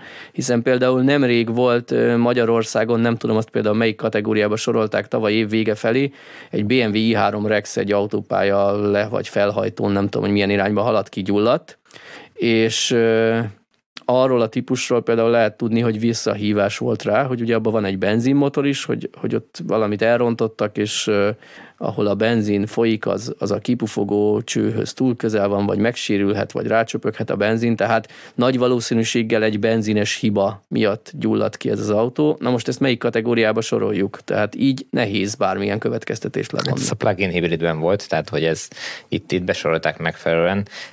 Szerintem annyi azért, meg, és egyetértek a, a, a kor szerinti problémával, de annyit azért megállapíthatunk, hogy, hogy már 48 ezer autó van, és nem tömeges a villanyautók kigyulladása. Tehát nem Ez arról biztos. van szó, hogy, hogy a villanyautók sorra gyulladnak ki, mert annyira megbízhatatlanok és annyira veszélyesek. Nem tűnnek egyelőre a, a rendelkezésre álló adatok alapján ilyenkorú villanyautók esetén nem tűnnek tűzveszélyesebbnek, mint a hagyományos autók, tehát ezek miatt külön aggódni szerintem tök felesleges. Ami viszont érdekes, eddig nem tűnt föl, csak most, hogy nézegettem ezt a táblázatot, hogy 2019 óta az autótüzek száma folyamatosan nő minden évben. De az érthető hát, nő az autók példányszáma is, nem? Vagy 19 óta olyan nagyot nem nőtt azért, hogy De ez ennyi, ennyivel, tehát itt, itt azért hát, egy igen, növekedett az összealautóállomány, igen, de mondjuk szerintem lehet, hogy 3 millió 7 vagy 8-ról 4 egyre az ennyi, elmúlt években, szóval azért nem arról van szó, hogy most lett 2 millióból 4 millió. Igen, tehát néhány százalékos növekedés volt, itt meg van, vagy 20 százalékos növekedés.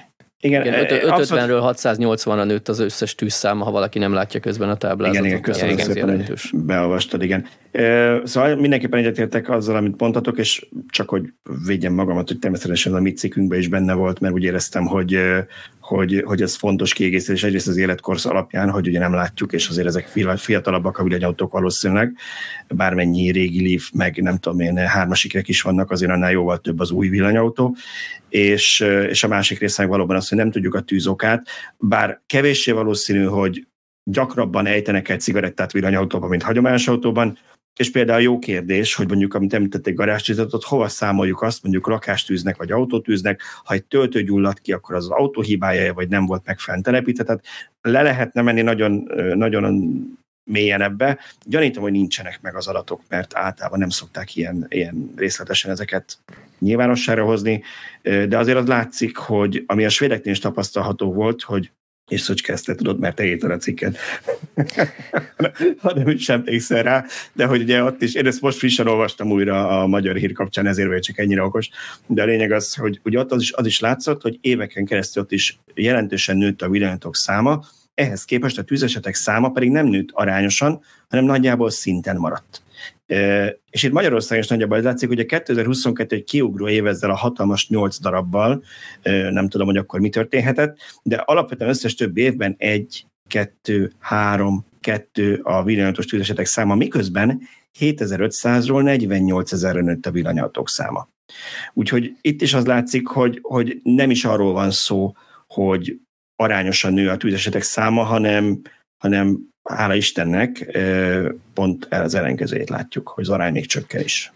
2022-ben lettek fizetősek a töltők, nem? Nem lehet, hogy egy csomó Mindenki elkezdett töltöttek, és a... Ne, és a ne alá, alágyújtottak a kocsinak, azt mondták, hogy ez ja, most már nem kell nekik. Kell. Mert... Aha. Ez, hát erre nem gondoltunk, Tibor, igen, köszönjük szépen. Hát igen, ezért főszerkesztő valaki már ennyiben. Ilyen összefüggéseket. nálunk, igen. Lá, meglátja ezeket összefüggéseket, igen. Jó. Na, viszont akkor volt egy másik, ha már a tűzesetben nem lehet károgni, akkor volt egy másik, bocsánat, csak közben én gépészkedek, hogy a megfelelő képet tegyen be illusztráció, nehogy kép nélkül maradjanak a YouTube-osok. Szóval volt egy másik olyan hírünk is, ami nagy port kavart így az elmúlt hetekben. Mi kicsit megvártuk, amíg, amíg leül a por, nem azért, mert ennyire okosak vagyunk, csak annyi mindent történt, hogy pont erre nem volt már időnk, és én úgy voltam vele, hogy annyiszor olvassuk ezeket a marhasságokat, hogy most mi is tegyünk rá egy lapáttal, de úgy néz ki, hogy nem árt, hogy megírtuk, mert voltak rá az internet önmagához képest visszafogott volt, és pozitív reakciók képzétek el.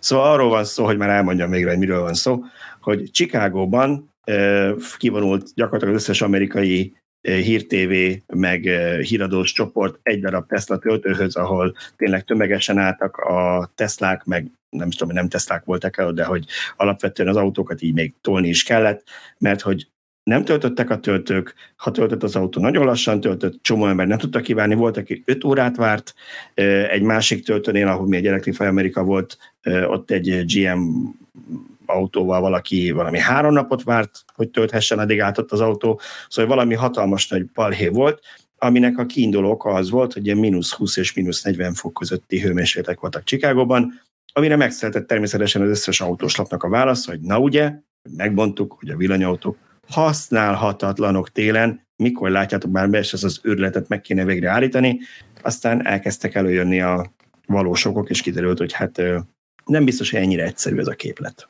Urak, Először nem azt tisztázunk, hogy ez az egy töltőállomás vajon miért esett ki ott az áramingadozás akadozott, vagy volt valamilyen, hogy a hűtésükkel nem volt rendben, belejük fagyott a hűtőfolyadék, mert nem volt fagyálló, vagy mi lehetett ott?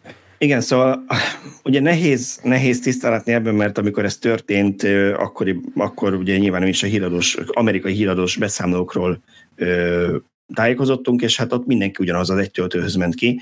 Ö, Chicago belvárosában én valami tizenvalamennyi Tesla villámtöltőt számoltam a térképen, egyébként nem bocsánat, 20 valamennyit, és 50-et hogy a város egészében, hogyha a nagyobb területet Ennyi nézzük. helyszín, vagy ennyi, ennyi helyszín? Ennyi helyszín. Ennyi és helyszín. valamiért mindenki ugyanarról az egyről Igen. tudósított, tehát Igen. konkrétan akkor itt nem a villanyautókkal volt baj, hanem egy helyszín kiesett, Igen. ami nyilván baromi kellemetlen, de megeshet. Igen. Hozzá kell tenni, hogy ezek közül a helyszínek közül van jó pár, amelyik ez a Amerikában egy időben tertették, ezek, nem tudom, mindig van ez, a, ez az Urban Supercharger, ami ez a város, ami 70 kW körüli, tehát nem mindegyik a nagy teljesítményű, meg van egy jó pár V2-es is, 150 kW-os, viszonylag kevés a 270 kW-os új V3-as töltő Csikágóban azt néztem, ami valószínűleg hozzájárultott ez a problémához, és igen, úgy néz ki, hogy a helyiek beszámolók, amiket a fórumokon, meg egyébként internetes közösségben találtam, hogy állítólag a V3-asokkal volt a probléma, az újabbakkal, amelyek folyadékhűtésűek, és ezért volt egy olyan elmélet, vagy valaki talán tudni is vélte, hogy az lehetett a probléma, hogy ebben a mínusz 20 éjszaka mínusz 40 fokban megfagyott a hűtő folyadék ezekben a rendszerekben, és nem tudta keringtetni a szivattyú, ezért átkapcsolt egy ilyen vészüzemmódra a töltő, amikor ilyen 20-30 kW tölt maximum, aminek kapcsán azért rögtön meg kell hogy ez nem azt jelenti, hogy ezek a töltők nem használhatóak ilyen időben, mert ennél sokkal hidegebb éghalatokon is vannak V3-as villámtöltők. Megnéztem a legészakibb, az 71. szélességi körön ott fönt Norvégia északi részén van, hanem valószínűleg más környezetben más hűtőfolyadékot töltenek bele, és Csikágóban ez abszolút nem egy általános időjárás, ott szintén utána néztem, hogy mi, mik az átlagok. Télen, így januárban, ilyen plusz 1 és mínusz 6 fok között szokott lenni, úgyhogy ahhoz képest ez a mínusz 20, mínusz 40, ez tényleg rendkívüli. Gyanítom, hogy nem olyan koncentrációjú fagyálót tettek bele, mert nem számítottak rá a regionális csapatnál, erre tudok én gondolni, de valószínűleg ez volt mögötte, a töltők alacsony teljesítménye mögött, hogy hogy a hűtőfolyadék nem bírta a hideget. Mondjuk ilyenkor nem ártana, hogyha Tesla, tudom, hogy ez, ez ciki, de nem ártana, hogyha Tesla kiadna egy közleményt. Azt mondaná, hogy Nem létező PR csoportjukra gondolsz? Nem Muskra, hogy...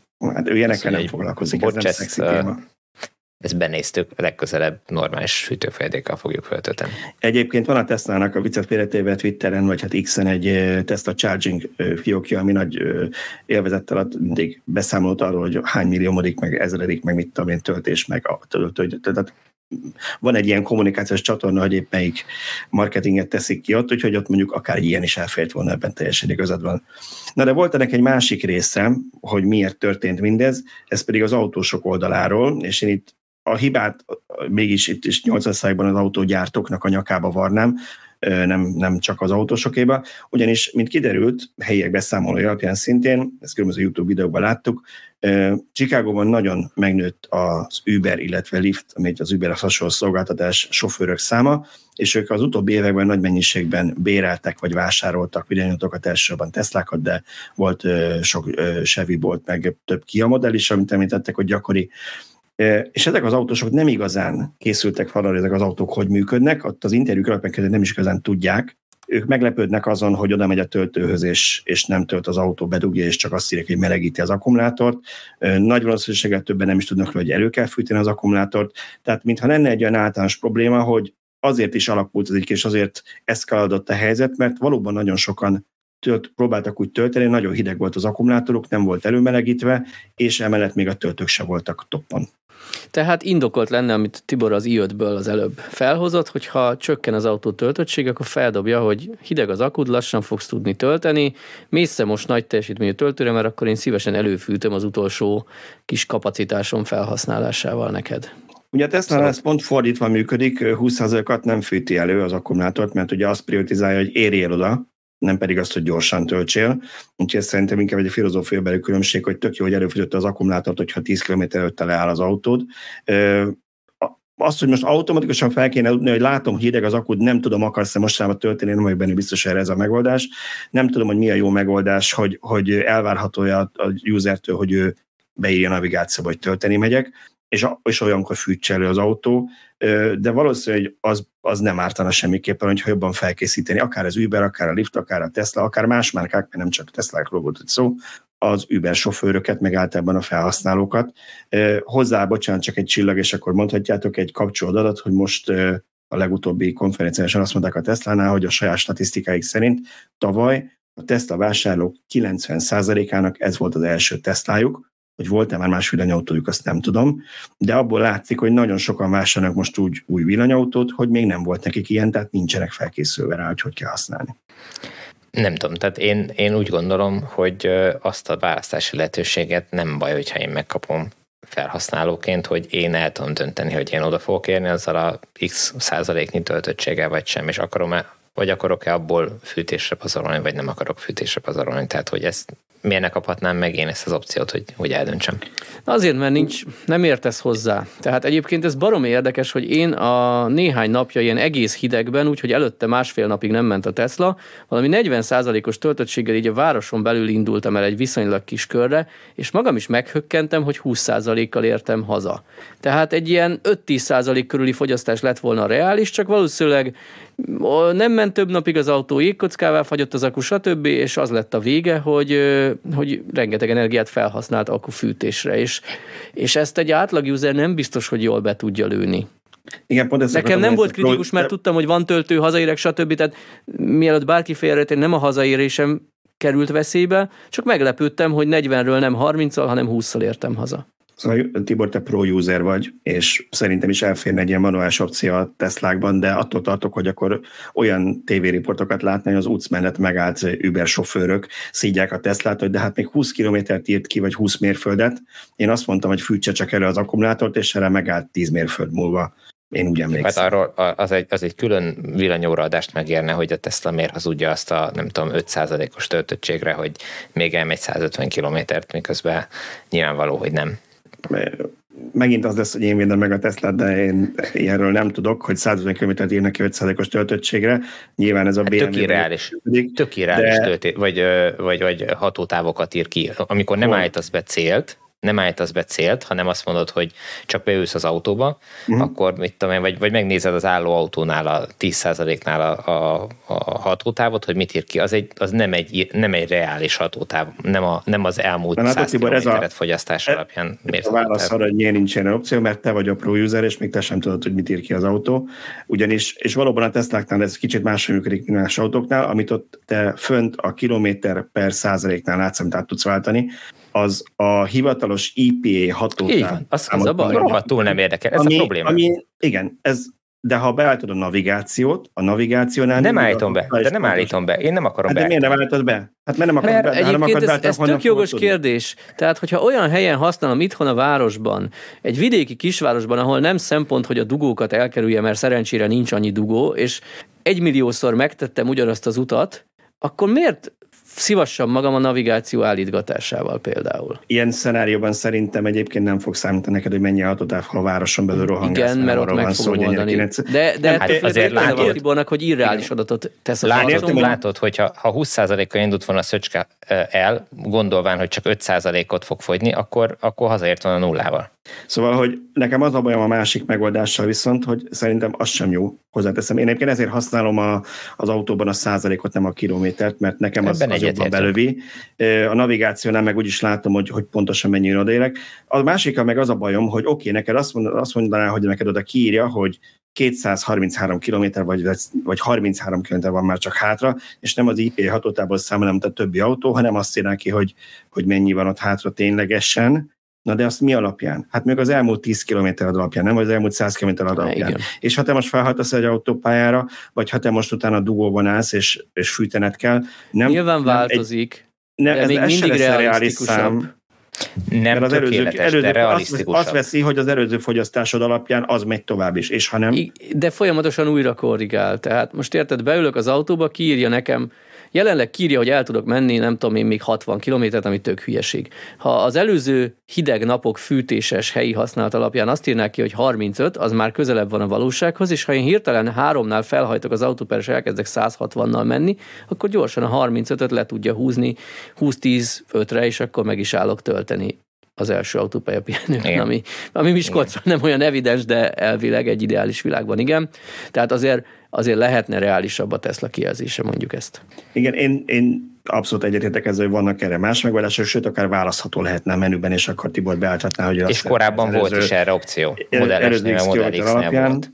Igen, hogy, hogy mit írjon ki. Én csak azt mondom, hogy a navigációban ott pontos, ott a fönt, én azt javaslom mindenkinek, hogy ott a százalékot használja, mert szerintem az sokkal jobb, mint a, az IP 6 alapján számolt, az kb. semmire nem jó. Tehát az a teljes egyetetek Egyébként igen, ezt el kell mondani a Tesla kapcsán, hogy ebben a többiek nem erősek, hogyha én beírom bárhol, hogy kukutyim, akkor ő meg fogja nekem mondani, hogy milyen töltöttséggel fog kukutyimba írni, és meglepően pontosan.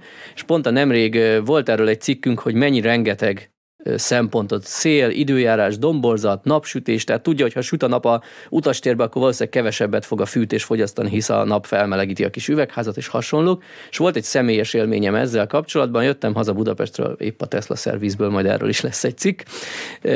Megálltam fúton tölteni, bementem kajálni, és én azt tudom, hogy fótról sajnos sokat jöttem onnan, ilyen 60-70 százalékkal vígan hazaérek. Most viszont az autó nekem valamilyen egész magas 90 százalékos töltöttséget javasolt, hogy be volt írva, hogy Miskolcra jövök, hogy annyit töltsek. Én ezt nem vettem komolyan, ahol mondom, jó lesz az 70-nel eddig is jó szokott lenni, de valahogy bementem enni, ott telefonálgattam, elment az idő, és azt mondtam, hogy nem is 90-re, de ilyen 80 valahányra feltöltöttem vágyaimmal ellentétben az autó túlszaladt. Elindultam, és rögtön, hogy felhajtottam az autót, kiírta, hogy hó, nem menjek 125-nél többel, mert akkor nem biztos, hogy odaérek. És nem értettem az egészet, majd kinézve láttam, hogy olyan őrült szembeszél van.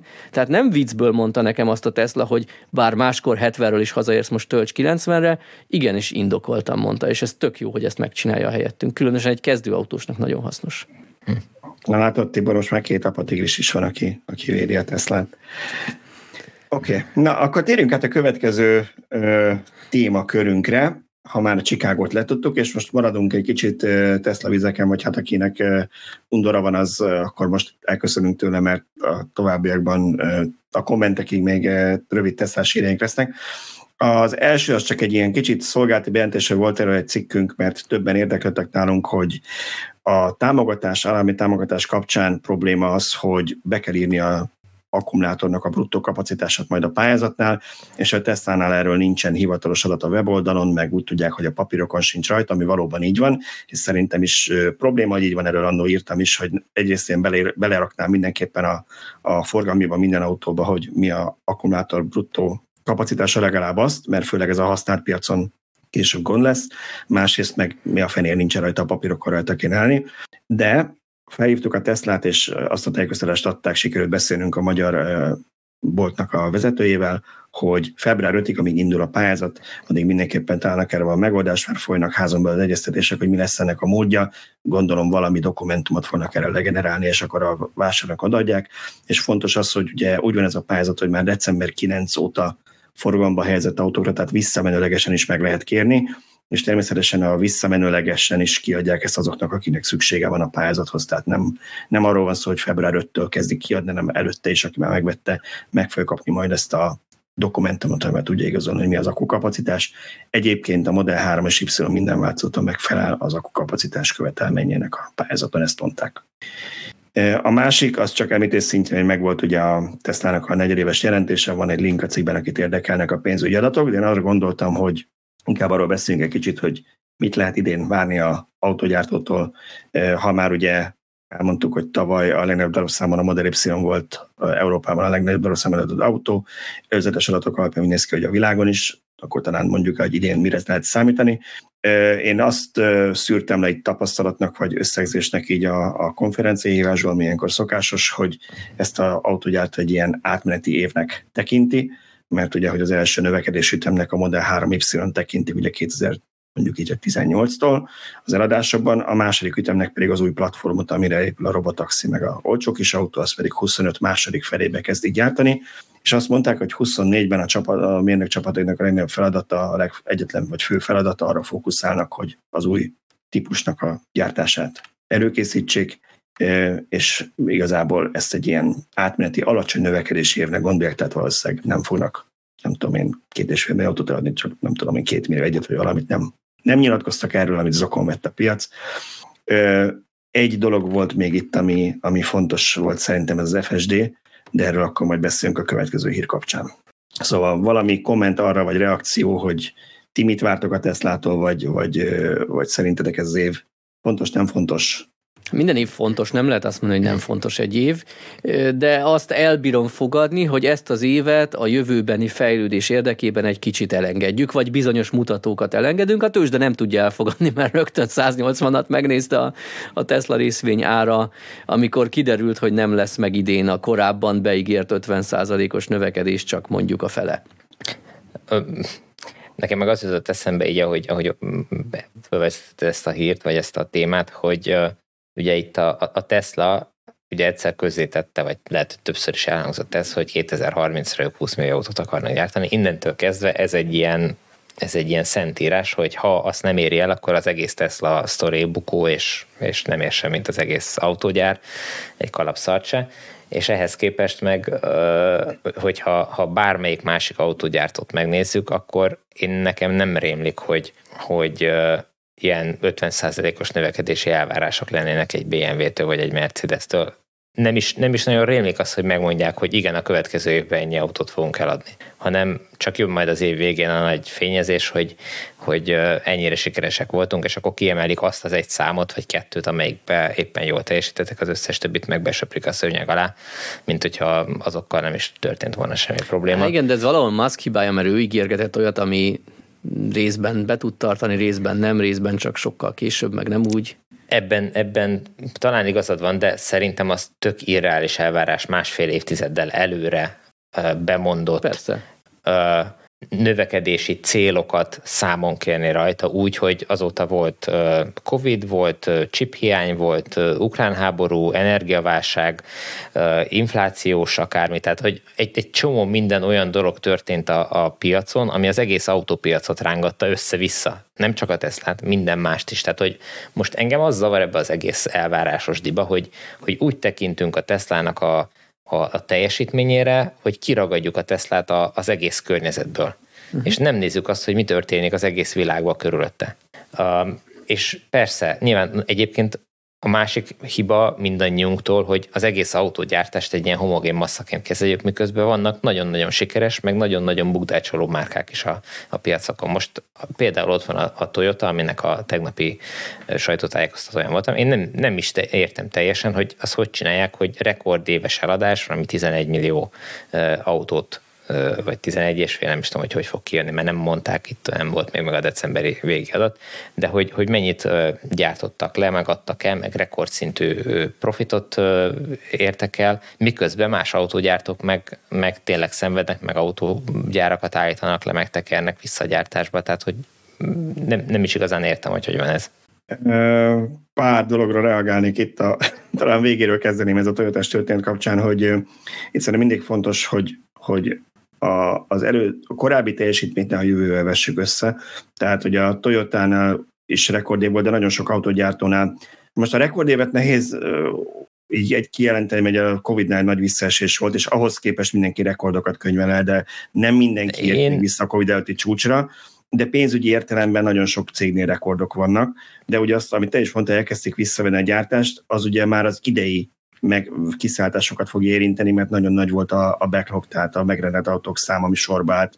Láttunk olyan típusokat, amit 12 meg 18 hónapokra szállítottak, de a 6 hónap alatt az a fehér holló volt a tavalyi évben szerintem, és most azért ez már jelentősen visszaesett, amiket láttam, ilyen szállítási határidőket. Szóval lehet, a Toyota-nál is tavaly alattak 11 és felett, most meg nem annyit fognak.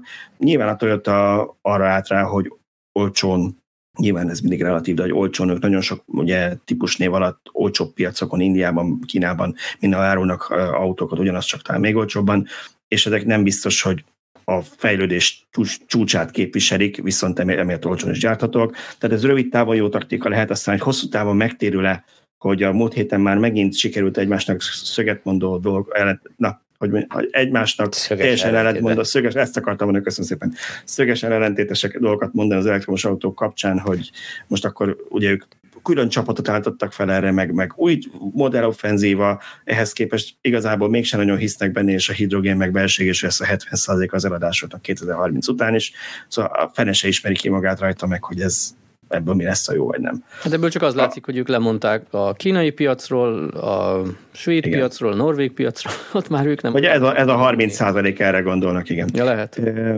igen. Viszont, viszont csak egy mondatba reagálva amiről beszéltetek itt a Tesla kapcsán, mit várunk el tőlük. Tehát ilyen szempontból valamilyen szinten maguknak keresik a bajt, meg keresték a bajt. Ugye a Tesla-nak a, a tőzsdei teljesítménye vagy a árfolyama az nem az eladott darabszámot, meg még nem is csak a mostani profitot foglalta magában, bár tavaly, miközben nagyon sírtunk, ugye tavaly 15 milliárd dolláros nettó adózott nyeressége lett a Teslának, körülbelül 100 milliárd dolláros bevétel mellett, de, és hát rekordadásokat adtak 1 millió 800 ezer autót, viszont, viszont nyilván ebbe bele van árazva a jövő, és hogyha ebbe bele van árazva, ha nem is a 20 millió autó, mert szerintem azt a 20 milliót azt még Musk maga sem hitte elő, úgy emlékszem, még azt mondta, hogy akár is ő el tudja képzelni, hogy 20 milliót adnak, hanem azt, hogy tuti biztos 20 millió 001 darabot fogunk eladni, de nyilván ezt úgy fordítják le a szalagcímek, hogy Musk bejelentett, hogy 20 millió autót adnak el, és mindenki ehhez méri. Szerintem a 10 millió is egy brutál nagy dolog lenne, hát azt jelenti, hogy lehet, hogy megverik akkor a Toyotát éppen. Tehát azért ez nem, már az is, a fele is sok lenne, nem hogy a 20 millió, de hát ugye ezeket ők vállalják be, és emiatt csak saját magukat hibáztathatják azért, hogyha utána meg elszámoltatják őket vele, hogy miért, miért nem. Ami, ami az idei, amit mondtál, Szöcske, hogy ezt a visszaesést jelenti a, a tőzsdén, azért vicces, mert valaki előrántotta az elmúlt négy negyed évet, amikor nem voltak ilyen, ilyen negatív reakciók szalagcímek szintjén, és minden négy negyed évben 9, 9 és 10 százalék között esett a részvény a tőzsdei bejelentés után, másnap, úgy, hogy mindegyik negyedében ugye nyereséges volt a cég, tehát nem arról van szó, hogy veszteség és amiatt esett, és most is egy 10 vagy 12 százalékos esésről beszéltünk, tehát ilyen szempontból csak nem is volt rendkívüli. Itt ugye a piacnak az nem tetszett, hogy nem mondták azt, hogy 2 millió 100 autót fogunk eladni, hanem azt mondták, hogy kevesebb lesz a növekedés, mint eddig. Na, de most itt elvár, elvárja a piac a Teslát, hogy mondja meg, hogy mekkora lesz a növekedés darabra, meg Igen. dollárcentre. Ehhez képest se a Toyota-nál, se a BMW-nél, se a Mercinél nem adnak meg ilyen célszámokat. Mert azok, hogy... azok teljesen más fázisban lévő gyártó. Tehát tőlük nem azt várja, hogy a BMW eladott 2 millió 500 ezer autót 2017-ben, meg tavaly is. A kettő között volt ugye egy völgy nekik is, de nagyjából erre a szintre álltak be. Senki nem várja el tőlük, bár ők azt hiszem 3 milliós darabszámot tűztek ki célul, azt hiszem 2030-ra, tehát náluk is van valami célszám, de nem azt várják el, hogy jövő évben 3 milliót adnak el, nem is ez van benne a pénzügyi árfolyamuk, vagy a részvény árfolyamukban. Egyébként meg ez az 50%-os növekedése csak egy szót szöcske, mert ez megint egy dolga, mert megint csak saját magukat hibáztathatják, hogy idiótán volt megfogalmazva annó az első pénzügyi jelentés, amikor az először előjött, ez a 2024 negyedik negyedévi volt, és ott le volt írva, hogy átlagosan a következő években 50%-os növekedést prognosztizálunk, lesznek olyan évek, amikor ez kevesebb lesz, lesz, amikor több.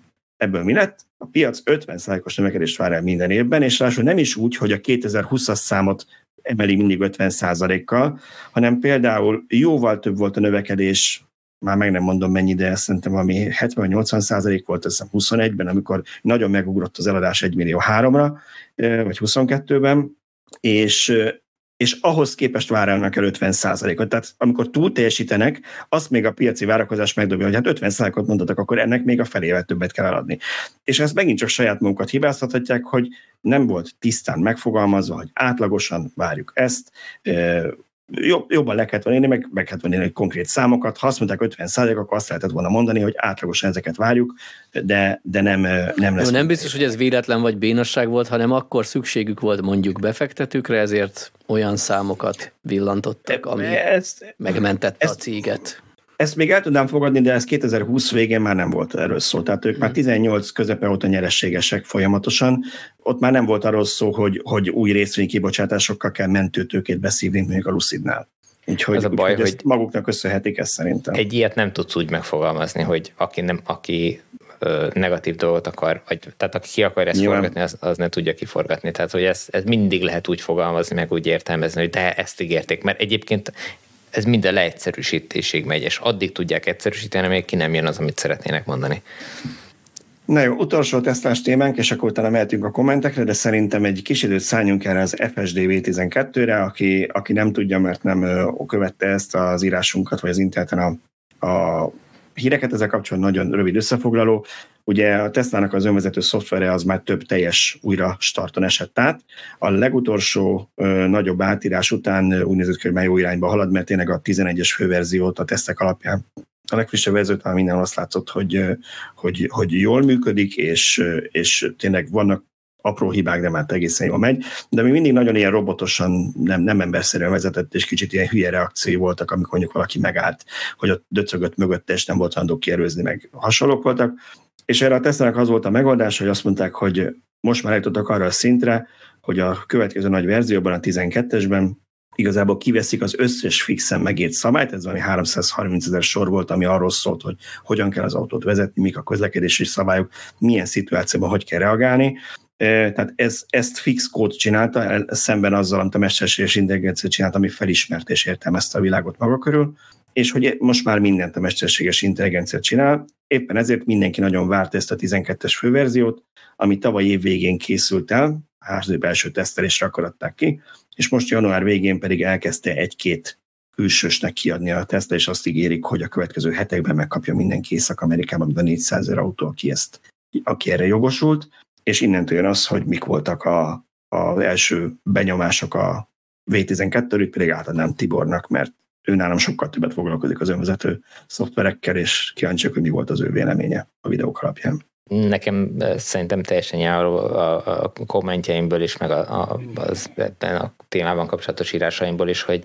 hogy az én fantáziámat nagyon izgatja ez a téma, és, és követem, hogy, hogy mi történik ezen a területen, és az, amit a, ugye azt hozzá kell tenni, hogy egyelőre egy youtubernek adták ki ezt a, ezt a főverziót, tehát egy youtuber készített videókat, és a, a kétkedők ezt föl is hánytor, hánytorgatják, hogy pont egy olyan youtubernek, aki talán elfogult a, a Teslával kapcsolatban, és hogy ő kapta meg ezt a verziót. Hát szerintem a Tesla szempontjából, hogyha egy valakinek kell kiadni, akkor teljesen értető, hogy egy olyan valakinek adják, aki várhatóan... Bocsánat, csak egy kis, kis korrekció, nem egy ember kapta meg, nem tudjuk hányan, egy kis, kis pár darab ember, tehát pár darab, nagyon szépen beszél, pár felhasználó kapta meg, Nyilván nem vetlen ennek a YouTube, ez a YouTube nem vetlen volt benne a sorban, mert az ő munkásságát a Teslán belül is követik, a Tesla Autopilot csapat tudjuk, hogy követi az ő videóit, mert ő nagyon sokat és rendszeresen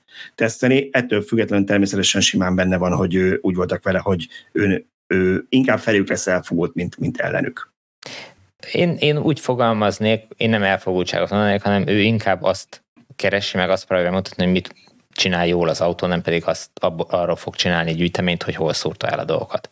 Tehát, hogy ugye nagyon sok YouTube csatorna csak arra, azokat vágja össze, azokat a részleteket vágja össze, ahol az autó hülyeséget csinál teljesen korrekt abból a szempontból, hogy, hogy szükség van, hogy ezek a hibák előkerüljenek, és ezeket ki lehessen javítani, de a másik oldalon ott van, hogy nem korrekt, hogyha elhallgatják azokat a dolgokat, amiket meg az autó szépen csinál. Tehát, hogyha mondjuk, mit tudom én, az autó elmegy az esetek, mit tudom én, 80%-ába beavatkozás nélkül A-ból B-be, egy nem tudom 20-30 perces úton, akkor az szerintem egy, egy, egy kiemelendő, egy nagyon-nagyon jó teljesítmény. Az, hogy mit tudom, 20%-a az ilyen utaknál valamibe bele kell nyúlni, előfordulhat. Én még nem láttam viszont olyan videót most az elmúlt két napban, ettől az Omar nevű youtubertől, amiben neki bele kellett volna nyúlnia. Illetve annyi volt, hogy, hogy gázadással ösztönözte, hogy ne várjon olyan sokat a kereszteződésbe, mert mit tudom én, álltak mögötte, és ő már cikinek érezte, hogy még nem megy az autó.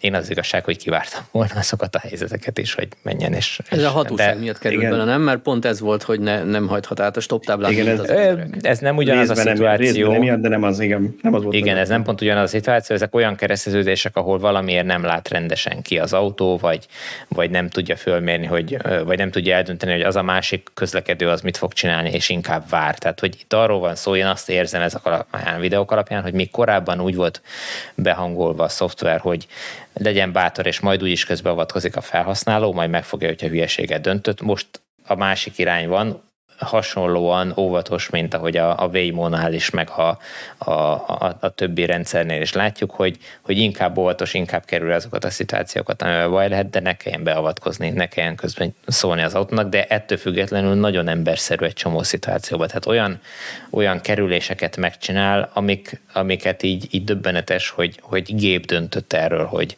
hogy azt úgy, hogy ott most át lehet lépni azt az áróvonalat, és szembe lehet menni azzal az autóval, ami látszik, hogy szemből jön a szembe lévő sávba, de még kellően távol van ahhoz, hogy be lehessen fejezni azt a kerülést. Tehát, hogy nagyon, nagyon jó, nagyon, nekem nagyon tetszik az, amit, amit ez a rendszer produkál, és nagyon meggyőző abból a szempontból, hogy tehát szerintem nagyon jól igazolja azt, hogy, hogy ezzel a technikával igenis meg lehet oldani az önvezetést, a teljes szintű önvezetést.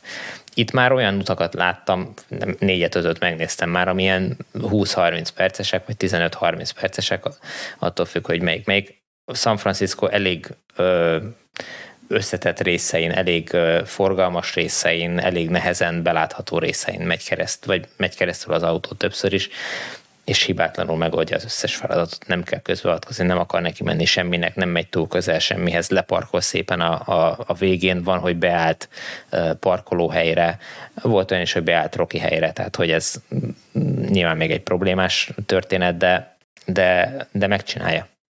Igen, szerintem az fontos itt kiemelni, hogy itt elég sok vágatlan videó is felkerült, mert ugye legtöbbször ezek, minek hosszú utakról beszélünk, ilyen felgyorsított videók, ott előfordul, hogy valaki azt mondja, hogy jó, hát a gyorsítás, mert nem látszott, hogy valahol bénázás volt, vagy hogy biztos nem rak fel olyan videót, ahol, ahol valami nagyon nagy galiba van. Alapvetően van csomó vágatlan videó is, illetve annyira kevés időt telt el az, a, hogy megkapta a szoftvert, mert a rögtön Twitteren kiírt, hogy Isten, most megkaptam, és utána szinte azonnal elkezdtek fontos venni a videók vágatlanul.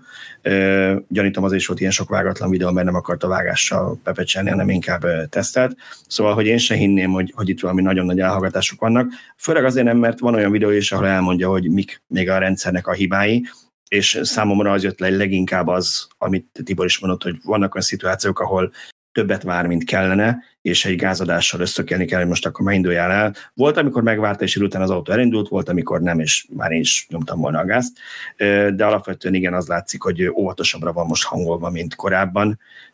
Úgyhogy nem arról van szó, hogy ezekkel a kamerákkal lesznek olyan keresztülések, hogy nem belátható, mert ugyanezeket az útvonalakat megtette az előző V11-ös verzióval is, és ott ment az autó, hanem most óvatosabb. Lehet, hogy azért, mert most tényleg le akarják majd venni ezt a beta jelzőt róla, és úgy vannak vele, hogy ha már nem csak a lelkes, szűk tesztelőközönség kapja meg, hanem mindenki használja majd, és ha leveszik a betátán több a felelősségük is, akkor valószínűleg óvatosabbnak kell lennie.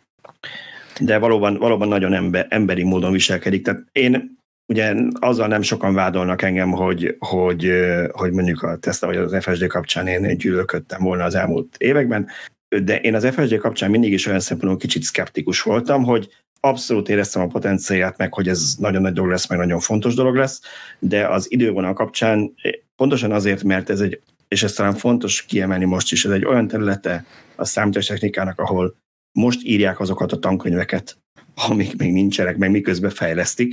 Tehát ez, ez majdnem olyan, mint a rákutatás mondjuk, hogy, hogy, hogy ez nem egy, nem egy leveszünk a egy rendszert, megrendeljük a beszállítótól, ez magának a számítástechnikának is egy, egy új ága. Hát amikor uh, Andrei Kárpáti még ott volt a Tesla-nál, akkor egy interjúban egyszer mesélte, hogy amikor ő az egyetemen ilyen tanársegédként órákat tartott a képpel, képi világ felismerésről, akkor ő közben írta a tankönyvet, mert még nem volt ilyen. Szóval, hogy, hogy én mindig is azt mondtam, hogy ez sokkal több időt fog igénybe venni, és én például nem vettem volna meg 10 ezer dollárért az FSG csomagot, nem is vettem meg az autómba, mert, mert feleslegesnek hogy nem adható ki. De most én is úgy éreztem, ez alapján, ezek a videók alapján, hogy most érzem először azt, hogy megérinthető közelségben van. Én nem vagyok olyan bátor, mint Elon Musk, hogy azt mondjam, hogy év végére, meg itt sok minden fog múlni azon is, hogy melyik állam, vagy, vagy Amerikában valamelyik tagállam úgy dönt, hogy engedélyezi, de, de szerintem ez már nagyon-nagyon-nagyon közel van ahhoz, amit nyugodtan ki lehet úgy adni, hogy biztosak lehetünk benne, hogy baleset nem lesz belőle.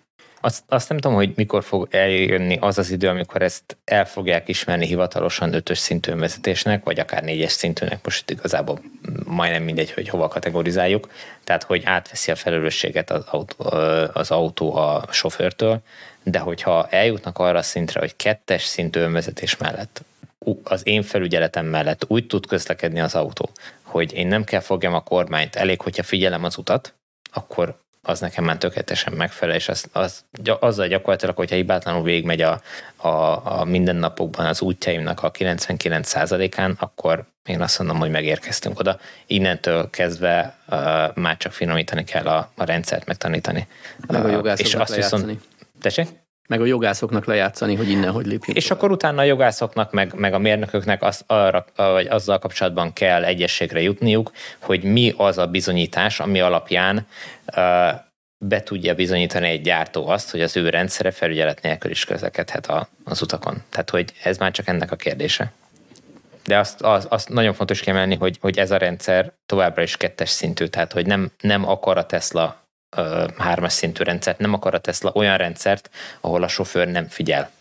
Egyébként most pont tegnap megnéztem néhány olyan videót is, ami a, Mercedesnek a, a hármas szintűnek mondott rendszerét mutatja be, amit uh, én továbbra is nagyon szeretnék kipróbálni, nagyon kíváncsi vagyok, hogy ez tényleg hogy működik a gyakorlatban, uh, és leginkább az zavar, hogy csak olyan videókat találtam, Nyilván lehet, hogy nem fektettem elég munkát abba, hogy keressek mást is, de amiket a YouTube földobál, azok csupa olyan videók, ahol sajtó bemutatón kapcsán ül be az újságíró az autóba, és próbálja ki egy Mercedes által kijelölt ö, nyilvános útszakaszon, autópálya szakaszon, és mindig ül mellettük egy Mercedes mérnök, aki meséli, és akkor mutatja, hogy hogy lehet vezetés közben játszani az autónak a kijelzőjén, miközben vezetnek, de azt hozzáteszik, hogy olyat nem lehet csinálni, hogy te alszol a kocsival, tehát akkor rögtön a rendszer meg fog állni, hogyha ha azt látja, hogy te eldöltél és, és alszol, vagy mit tudom én, magad, em, eh, magad elé emelve egy újságot olvasol, és nem látsz ki a, a kijelzőn. Tehát, hogy azért uh, level 3, level 3, de, de 10 másodperced van, hogy,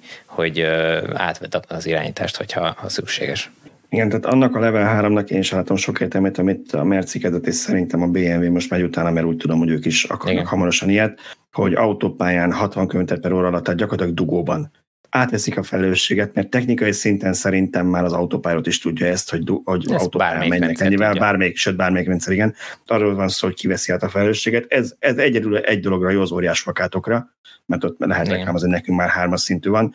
Úgyhogy nem bánom, ha ezt a Tesla ezt a lépcsőt kihagyja. Az ötös szint, tudom, itt nem mindig tiszta, hogy milyen négyes kötős között a különbség, Tibor, te ezeket a definíciókat mindig jobban ismered. Én, én magamnak mindig úgy folytam le, az ötös szint az már tényleg az, ahol, ahol egy úttalan úton is, tehát mondjuk egy térképen nem lévő, vagy nem aszfaltozott, vagy egy ilyen bármi, tehát bármit, bárhol tud vezetni. A négyes szint az, az ennél azért kicsit szűkebb, de ott már a felelősség egyértelműen az autógyártói, és nem a sofőri, ott már akár kormány sem kell az autóba, nem kell legyen jogosítványod.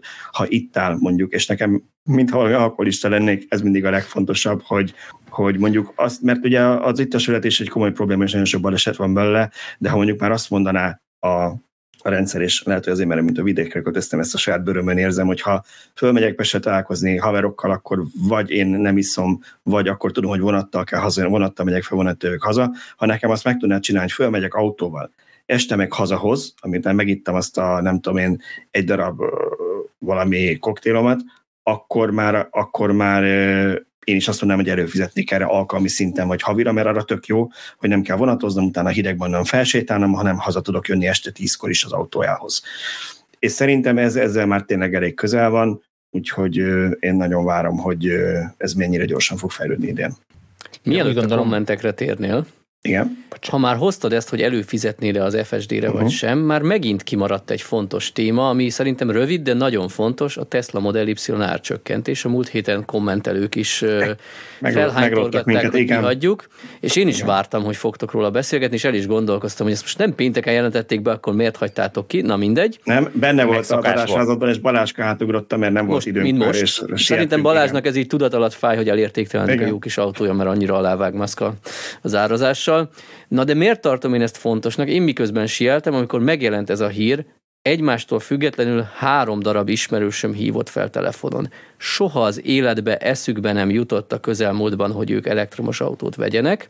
Többnyire elméletben jogosultak az jelenleg küszöbön álló állami támogatásra, és mind a hárman azt mondták, hogy hát azért 13 millióért kell. Tehát szerintem ez egy nagyon-nagyon fontos lépés az az árcsökkentés, mert egy olyan kritikus szintre vitte be most a Tesla Model Y árát, hogy hatalmas új réteget szólít meg ezzel, akik eddig kizárólag benzinesben vagy dízelben gondolkodtak. Igen, akkor ha, ha már erről szó volt, csak annyit, hogy ez a 13 millió szöcske, mint ez nyilván az állami támogatásra, tehát anélkül 17 millió, még egyébként egy Model Y-ért, ugye 17 millió az alap, és 21 milliót, mint nemrég mondtam, a, a performance közte van 20 millió valamennyivel a, a long range, szóval hogy ez, ez már szerintem az az ár, ami, ami annak, akinek van pénze új autóra, akár hitelre, leasingre, vagy KP-ban, már, már nagyon vonzó ahhoz, hogy, hogy meghúzza arra azt, hogy ha hagyott a villanyautóra, meg ha nem, nincs a verziója a kapcsolatban. Sőt, hogy mondjak egy negyedik saját példát, én nagyon erősen elgondolkoztam, hogy nekünk ugye eddig kritikus volt a hétülés, és nagyon sokszor használjuk is heti gyakorisággal, de elgondolkoztam, hogy most van egy Leafünk a családban, mi lenne, ha azt egy hétüléses Evaliera cserélnénk a rövid városi sokcsomagos utakra, és a Model X-et egy Model Y-ra cserélnénk, mert azért a hosszú utakon viszonylag ritkán megyünk ötnél többen. Úgyhogy igen, igen, nagyon kritikus szintet ütött át a Model Y, én azt mondom, hogy fontos ez a árcsökkentés. Hát az biztos, hogy, a, hogy a, az a bizonyos síelős utad a nem 14 órát tervezne rá a Model y talán még a kisakussal se, főleg úgy, hogy ugye nálunk még nem járt a BYD akus, új kisakus Model Y, ha a Tesla-nál valaki nagyon szeretné nekünk dobni, hogy kipróbáljuk, kipróbáljuk, mert én Bjornnak a legutóbbi tesztjében azt láttam, ezt Tibornak is átküldtem, mert ugye mi figyeljük, hogy sőt a Teslát meg szoktuk azért dorgálni, hogy mintha nem igazán fejlődött volna a töltési teljesítmény az elmúlt években, finoman szólva, de hogy, de hogy itt 19 perc alatt lehet tölteni a BYD akus, kisakus Model Y-t 10-ről 80 ra ami azért elég jó teljesítmény, és, és már megkérdezi azt az ember, hogy akkor van -e értelme a nagy akusért kifizetne több pénzt, hogyha ilyen gyorsan lehet a kis akus tölteni. Úgyhogy az is elég jó dílnek tűnik 17 millió. Igen, ez volt az egyik kérdés, amit a három telefonálón feltett nekem, hogy megére 3 millióval többet a nagyakus, illetve a további kérdések, hogy EAP FSD megéri az árát. Nagyon nehéz rá nem. válaszolni. Én magam sem tudom, hogy mi az, amit Segítek, nem. Igen, tehát ugye itt az van, hogy európai környezetben a jogi szabályozás miatt biztosan nem venném meg, tehát magyarként nem venném meg, de reménykedek abban, hogy egy átlagember nálam tovább használ egy autót, és nem évente cseréli. Tehát reménykednék abban, hogy addig még eljut ide ez a, ez a csomag. Ez az egyik oldala. A másik kérdés meg valóban annyira jól tölt a, a kisakus, az LFP akus, hogy nem biztos. Tehát nagyon sokszor kell a kisakus hatótávjánál hosszabb utakra menni ahhoz, hogy megvegyem a nagyakust, viszont azért nem csak a akukapacitás ott a különbség, hanem például az összkerékhajtás is. Nyilván, akinek ez fontos, annak, annak az a lényeges dolog. De bocsánat, csak annyi még, hogy, hogy azért azt érdemes figyelembe venni, hogy egyébként a kisakus meg a nagyakus között hatótában, főleg az Y-nál nincsen fényév távolság. Most fejből nem tudom, kövezzetek meg, de hogy nem borzasztó nagy a különbség. Szerintem azt a 3 millió forintot okosabban is el lehet költeni, mint, mint hogy azért a nagyakus megye, de, de mindenki magának tudja. Például ezt. midnight sherry fényezésre. Hát, az sokkal okosabb, és csak egy millió igen, igen. igen. Hát, de jó lesz. Tehát, hogyha igen, szeretnétek, most itt az üzenet az, hogyha szeretnétek hallgatók, nézők és olvasók összehasonlító tesztet látni a kis és a nagy akus modell y akkor légy szíves, keressétek meg a Tesla honlapon azt az üzenet, üzenet lehetőséget, amivel tudtok üzenni a hazai kereskedésnek, hogy biztosítsanak nekünk két ilyen tesztautót, és elvisszük őket az Adria túrára, és megnézzük, hogy melyikkel milyen gyorsan lehet körbeérni. Az én x nem visszük, megígérem. Referenciapontként. Igen. Jó, oké. Okay.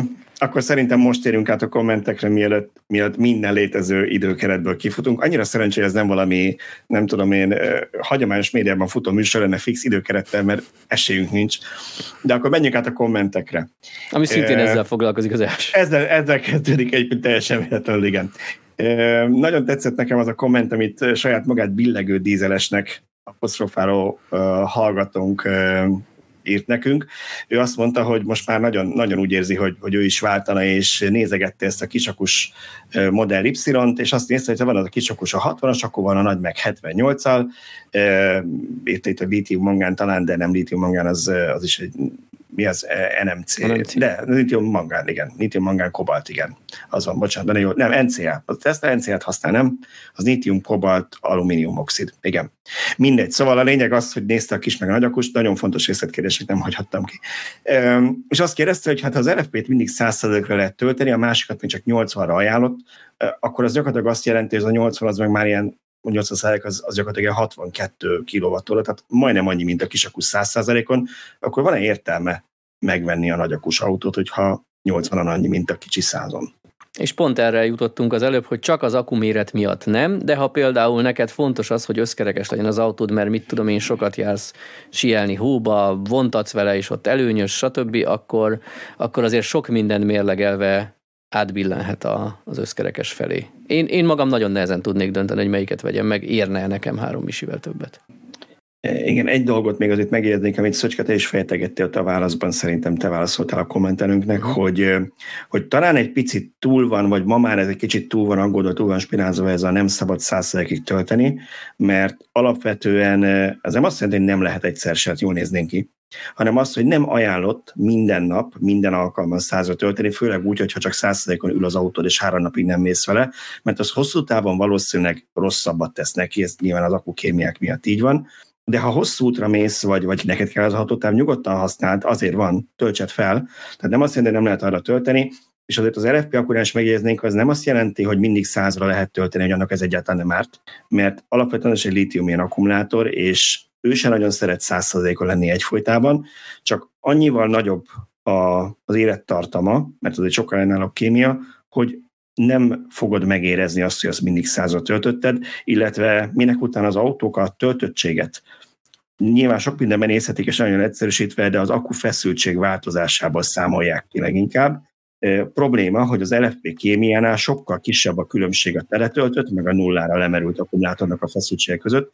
Ezért volt az, ha még emlékeztek rám, amikor elkezdte a Tesla árulni a, a, a CATL LFP akus Model 3-at, hogy eleinte hülyeségeket mutatott össze-vissza a a százalék, mert még nem tudta a BMS normálisan kezelni, és egy későbbi frissítéssel adották ezt meg, de ezért kéri a gyártó, hogy legalább hetente egyszer töltset 100 százalékra. Nem azért, mert az akkumulátor ezt nem érzi meg, hanem mert így tudja normálisan a BMS belőni, hogy oh, itt van a teteje, ez a 100 százalék, ehhez képest mennyi a nulla. Oké, okay. következő kommentünk. Szóval nem, nem tudtunk segíteni. Hát én azt mondanám, én, nekem a személyes válaszom az, hogy én a kisakusat venném, mert az a kisakus is, itt tudom én, 80 km kevesebb hatótávot tud papíron, de, de ilyen töltési teljesítmény mellett, hogyha van normális töltőházat, amerre te járkálsz, ha csak 50-es töltők vannak, akkor Tesla-val amúgy is megjártad, mert ott 35-tel fogsz tölteni kb., de ha normális teljesítmény töltőknél tudsz tölteni, akkor akkor ilyen gyors töltés mellett ez nem lesz probléma, szerintem. Én, én meg akkor, hogy segítsek, és azt mondtam az ugyanezt a kérdést feltevő ismerősömnek, hogy gondold át, hogy milyen gyakori lesz az, amikor olyan hosszú útra mész, amikor előny a nagyobb otthonról hozott hatótáv, és előny az, hogy azért egy kicsivel még gyorsabban tölt jelenleg, különösen télen a hideget kevésbé érzi meg a hagyományos akukémia, tehát a long range. Ha ez erre a kérdésre a válaszod az, hogy hetente többször, sokszor mész ilyen hosszú útra, akkor egyértelműen vedd meg a nagy akust, mert akkor megéri neked azt a három milliós felárat keves, kevésbé fog fájni azt használni. Ha viszont ez évente egy nyaralás, akkor halálos nyugalommal vedd meg a kis akust. Nyilván a kettő között mindenki a maga szájíze szerint dönts, hogy mi az a gyakoriság, ahol megéri a... Igen, az összkerékhajtás meg nyilván el tudja dönteni mindenki Megint magának, hogy jár-e olyan környéken, ahol ez neki fontos, vagy, vagy nem lényeges. Oké, okay, tehát múltkor felhív, felkértük arra a hallgatókat, hogyha valakinek van infoja arra, hogy hol települnek töltők, vagy valamit lát nyugodtan, hogy a drótot. Valaki azt írta a Tesla Supercharger szavazás kapcsán, hogy ugye Békés Csaba nyert nemrég, hogy Békés Csabára állítólag jön az Osán, úgyhogy ő arra tippelne, hogy akkor az Osánnál lesz a Tesla, mert hogy ők amúgy is ilyen nagyon összenőttek, és ez egy elég, elég kikezdhetetlen logika számomra, úgyhogy ha ott épül egy Osán belátható időn belül, akkor én is arra számítanék, hogy oda fog kerülni a töltő. Észszerű dolog lenne, igen. Köszönjük az információt. Valaki azt hitte nekünk, ez most már napelemes téma, és ez azért vettem be, mert most nekem is az egyik családtagom az új állami pályázaton szeretne részt venni, már előregisztrált, hogy az akus napelemes rendszer telepítse, mert ő lemaradt a szaldósról, akkor épp nem vált úgy anyagilag, hogy bele tudjon fogni még. És azt írta itt nekünk egy hallgató, amit hasonló volt, amit tőlem kérdeztek, hogy sokan fel sem fogják, hogy télen annyi áramot sem termel meg a rendszerük, mint amennyit elfogyasztanak, nem hogy még az akut töltse. Tehát a két és fél milliós beruházás nem mindenképpen fog megtérülni, szerintem sokaknak csak használat közben fog kuppanni, hogy sokkal jobbra számítottak. És volt itt még ehhez egy kapcsolódó egy szaldó, amikor annyira leterelt a házat, hogy szöcske se tud visszatölteni. Nem, nem is érdekel, mennyit töltőd, töltök majd vissza, az csak úgy veszi, hogy kb. ilyen bónusz. Most még egy kapcsolódó, ezeket egybe megbeszéljük. 170 négyzetméteres házunk van, 2017-ben épült, 4000 forint a villanyszámlánk. Ha villanyontunk lenne, ez akár 5500-ra is fölmehet. Beraktam az Excelbe, soha nem fog megtérülni a napelem. Szóval ez mind erről szól, hogy igazából meg tud-e térülni ez a napelem még így támogatás mellett is. Ez volt itt a hallgatóknak a kérdés, és csomóan úgy látják, hogy nem. Az a baj ezzel, hogy még mindig a sötétben tapogatózunk és fogunk is. Tehát a 37 forintos villanyárral mindenki kiszámolt, hogy a szaldós napelem is csak nagyon sokára térül meg, vagy határon lebeg. Aztán jött az, hogy egyik napról a másikra gyakorlatilag 70 forintra emelkedett a 2500 feletti fogyasztás. Most ha valakinek van egy 10-20 ezres éves fogyasztása, ami azért elektromos fűtéssel, nagyházban, elektromos autókkal, akár többel is összejöhet, ott azért nagyon nem mindegy, hogy ki kell fizetni ezt a 70 forintot vagy sem egyedi kérdés is, meg jövőbelátási képesség kellene hozzá. Nem tudjuk, hogy ha, ha eljön az olcsó energia korszaka, mert tényleg akkorát fejlődik a, az akkumulátoros tárolás és a megújulók, hogy, hogy fillérekért fogunk bőven mindent ellátni elektromos energiával, akkor nem fog megtérülni a napelemen. Ha meg úgy alakul a világgazdasági helyzet, hogy jön egy emelkedés, és nem 70, hanem 150 forint lesz az otthoni ára már, akkor pikpak meg fog térülni a mostani pályázattal 66% kedvezménnyel megvett akustároló. De nem lehet okos lenni, én attól félek. Nyilván a jövőbe előre látni ez azért nagyon nehéz, de nem, én nem látom azt, hogy, hogy a jelenlegi jelentősen olcsóbb energiárák lennének a jövőben. Tehát, hogy ez, ez bármennyire is. Tehát lehet, hogy bekerülési költségbe a napelem meg a szélerőmű az már nem, nem kerül pénzbe, hogy termeljen, de aki abba befektet, abból ő azt ki szeretné venni ezt a pénzt. Aki az akkumulátorról befektet, azt ki szeretné venni ezt a pénzt. Tehát hozzád, mint végfelhasználóhoz nem fog eljutni az olcsó áram így ilyen formában szerintem. Főleg, hogy nagyon költséges beruházásokról sok 10 Igen, tehát hogy amikor, majd, amikor fölös áram lesz majd, akkor azt el fogják használni vízbontásra, hidrogéntároljának, a hidrogént el fogják adni az acélipar, acéliparnak, a műtrágyagyártásba, az élelmiszeriparba, tehát mindig lesz olyan felvőpiac, ahova el fog jutni, és amelyik versenyezni fog azért az extra energiáért, vagy legalábbis még nagyon sokáig így lesz. Úgyhogy nem látom azt, hogy, hogy a következő néhány évben egyszer csak úgy nagyon beesne a, a, a piaci elektromos áramár. Amiben egyet kell értsek az egyik kommentelünkkel, hogy figyelembe véve a pályázat paramétereit, azért necces lehet a megtérülés. Ugye az van, hogy 4 kW-os inverter, maximum 5 kW napelemes teljesítmény, és maximum 10 kWh tároló. Ha én a saját termelésemet felszorzom, vagy abból próbálok átlagolni, itt könnyedén az jön ki, hogy egy ilyen 5 kW napelem az nyáron egy jobb napon fog termelni 25-30 kWh energiát lazán, amiből ha egy átlag család, aki sosincs otthon és nappal napsütésben szinte semennyit nem fogyaszt, akkor nála az lesz, hogy már délelőtt csurik van a 10 kWh akku, este meg nyáron későn hazajönnek, olyan hatalmas fogyasztás, ha nincs villanyautójuk, akkor nem lesz, mert már nem tudom, ledes világítás van, meg ilyenek, tehát nem fogják akár kiüríteni se a 10 kWh akut, amit másnap reggel megint az első felkelő napsugara újra tölt. Tehát nyáron gyakorlatilag az lesz, hogy non-stop tele van töltve az akud, és uh, ugyanúgy termelsz vissza 5 forintért, cserébe nem fogsz 70 ér meg 37 ér vételezni, ez kétségtelen. A téli napokban meg valóban felmerülhet az a probléma, hogy ott meg a alsó határon fog ketyegni az akud. Azért télen, ha kisüt a nap, akkor ott fel fogja tölteni a 10 kWh akut, amiből a következő egy-két napot fogyasztástól függően ki lehet húzni. Tehát igen, én eh, nekem most elég konkrét tapasztalatom nézegettem az elmúlt napokban, hogy ha nem töltöttem autót, akkor ezeken az ilyen szép napsütéses napokon, amik most vannak, megtermelt annyit a ház, mint amit elhasználtam, úgy, hogy én elektromos árammal fűtök, ugye a légkondival, illetve van padlófűtés a földszinten, ami elektromos, az ilyen kiegészítő csak tényleg a komfort miatt, és nem megy non-stop, nem megy egész nap.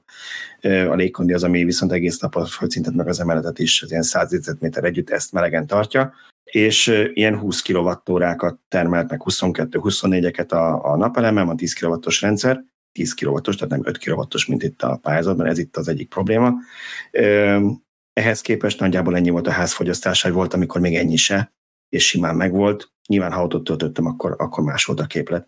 Szóval nekem az a pályázattal problémám, hogy értem, hogy miért csinálták, hogy nem akartak túl nagy rendszereket, amivel megküldik a hálózatot, ha már egyszer van az akkumulátoros rész benne, de én azt sajnálom, hogy, hogy, hogy bekorázozták ezt az inverter méretével, mert lehetett volna kicsit jövőbiztosabb, hogy mondjuk most csak 5 kW-nyi napelemet teszek fel, de mondjuk 5 év múlva ki tudom még egyszer ennyivel egészíteni, mert 10, 10 az inverter.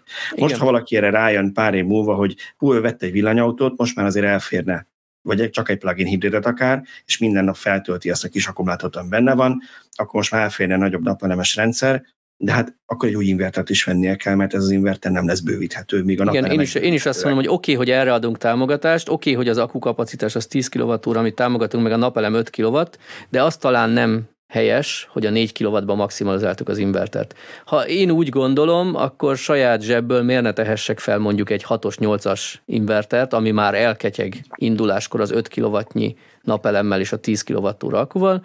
Aztán nyilván nem támogatással, hanem azt látom, hogy saját erőből én mellé tennék és dupláznám a napelemes kapacitást, vagy az akkukapacitást, akkor, akkor azt tehessen meg invertercsere nélkül. Ebben lehetne rugalmasabb valóban a pályázat. E, következő komment az mindig ebben a témában e, azt mondja, hogy a napelemes pályázata és az a baj, hogy nem pályázata, hogy túlárazzák, mert az állam fizeti. Valójában, ha a munkodért nem számoljuk, ez kell ennyibe kerülne, mint támogatás nélkül. És én is most, hogy láttam, hogy ugye a családba jöttek ezek az ajánlatok, amit be kellett kérni, és én átküldték nekem, hogy nézzem már meg. Azt láttam, hogy nagyon, nagyon egyformák. Mindenki kb. ezeket a márkákat adja ugyanolyan díjon, és ugye a, a általában két opció van a cégeknél, egy, egy kicsit gyengébb hardware, meg egy kicsit márkásabb, és a, a márkásabbnál csak, hogy egy példát mondjak, ott 6 millió forintra jött ki mindegyik ajánlat volt, ami egy kicsit 6 millió hétig fölment, de alapvetően 6 millió környékére.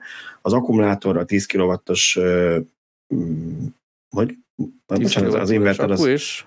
10 kW, igen, 10 kW, 5 kW, 5, 5-ös inverter van benne, jól emlékszem, 5-ös inverter mert ugye miért már módosítottak a pályázatot. Ja, módosult. Én úgy emlékeztem, hogy négy lehet az inverter és öt a napelem, tehát hogy 20%-kal túl lehet. Nem, a lehet, hogy nem öt, öt, ötös, én úgy emlékszem, hogy ötösek az inverter az ajánlatok, és ötös az inverter, tízes az akkumulátor, és mindenki ilyen 5 egész valamennyi napelemet, tehát mindenki egy kicsit túlpanelezi, ami jó.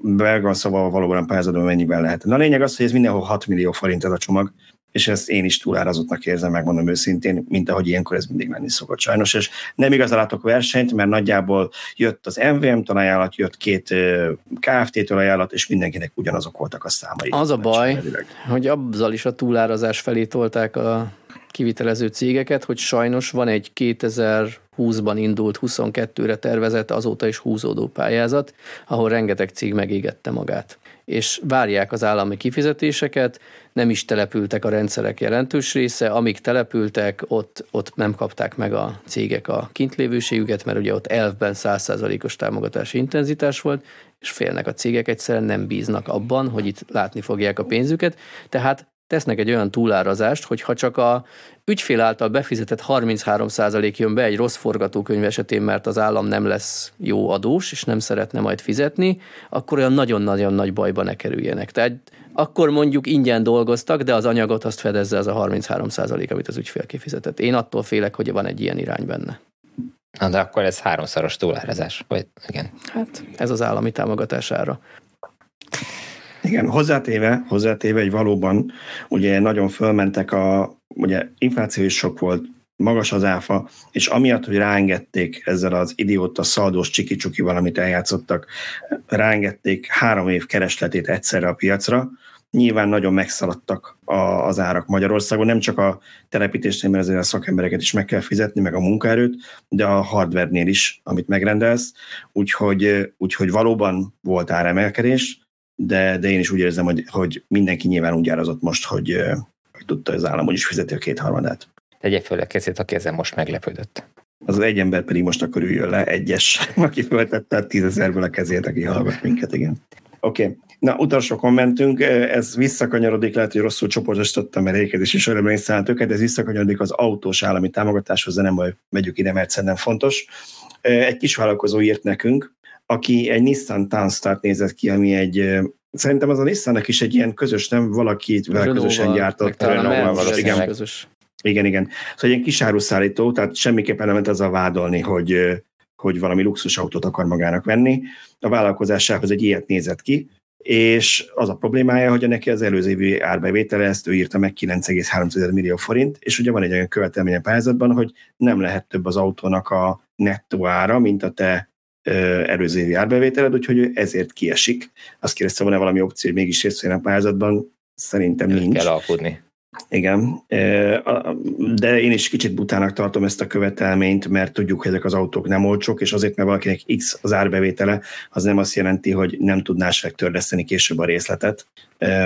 Hát vagy nincs egy másik autója, aminek az eladásából extra pénzt tud, vagy nincs Igen. esetleg félretett pénze a vállalkozásban. Valahol én a szándékot érzem, mert ugye az lenne a cél, hogy lyukas gatyára ne beruházzunk, csak tényleg az a baj, hogy hogy kellett volna opciót hagyni. Tehát ha a cége számláján ott van, nem tudom, megvan erre a könyvelés technikai módszer céltartalékba, vagy akármibe, hogy ő három éve arra kuporgat, vagy öt éve, hogy ő most egy új autót fog venni, akkor azt miért ne tehesse meg azért, mert tavaly volt egy gyengébb éve. Igen. Hát és azt tegyük hozzá, hogy ha segíteni szeretnénk a kisvállalkozásokat, ugye ennek a pályázatnak van egy környezetvédelmi eredménye, hogy tisztább lesz a városok levegője, mert, mert tisztább autókkal járkálnak, oké, okay. Na de van olyan része is, hogy olcsóbb lesz üzemeltetés, tehát segítjük ezeket a, pont ezeket a kisvállalkozásokat, ahol egy multinál lehet, hogy nem elhanyagolható, de, de nem hatalmas tétel az üzemeltetési költség, de pont ilyen kisvállalkozásnál mindenféle számít, nem mindegy, hogy beletol lesz 120 ezer forintnyi dízelt havonta abba a kisáruszállítóba, vagy mondjuk a harmadáért teletölti a telephelyen árammal, tehát pont még segíthetnénk is egy ilyen szerény bevételű kisvállalkozást ezzel.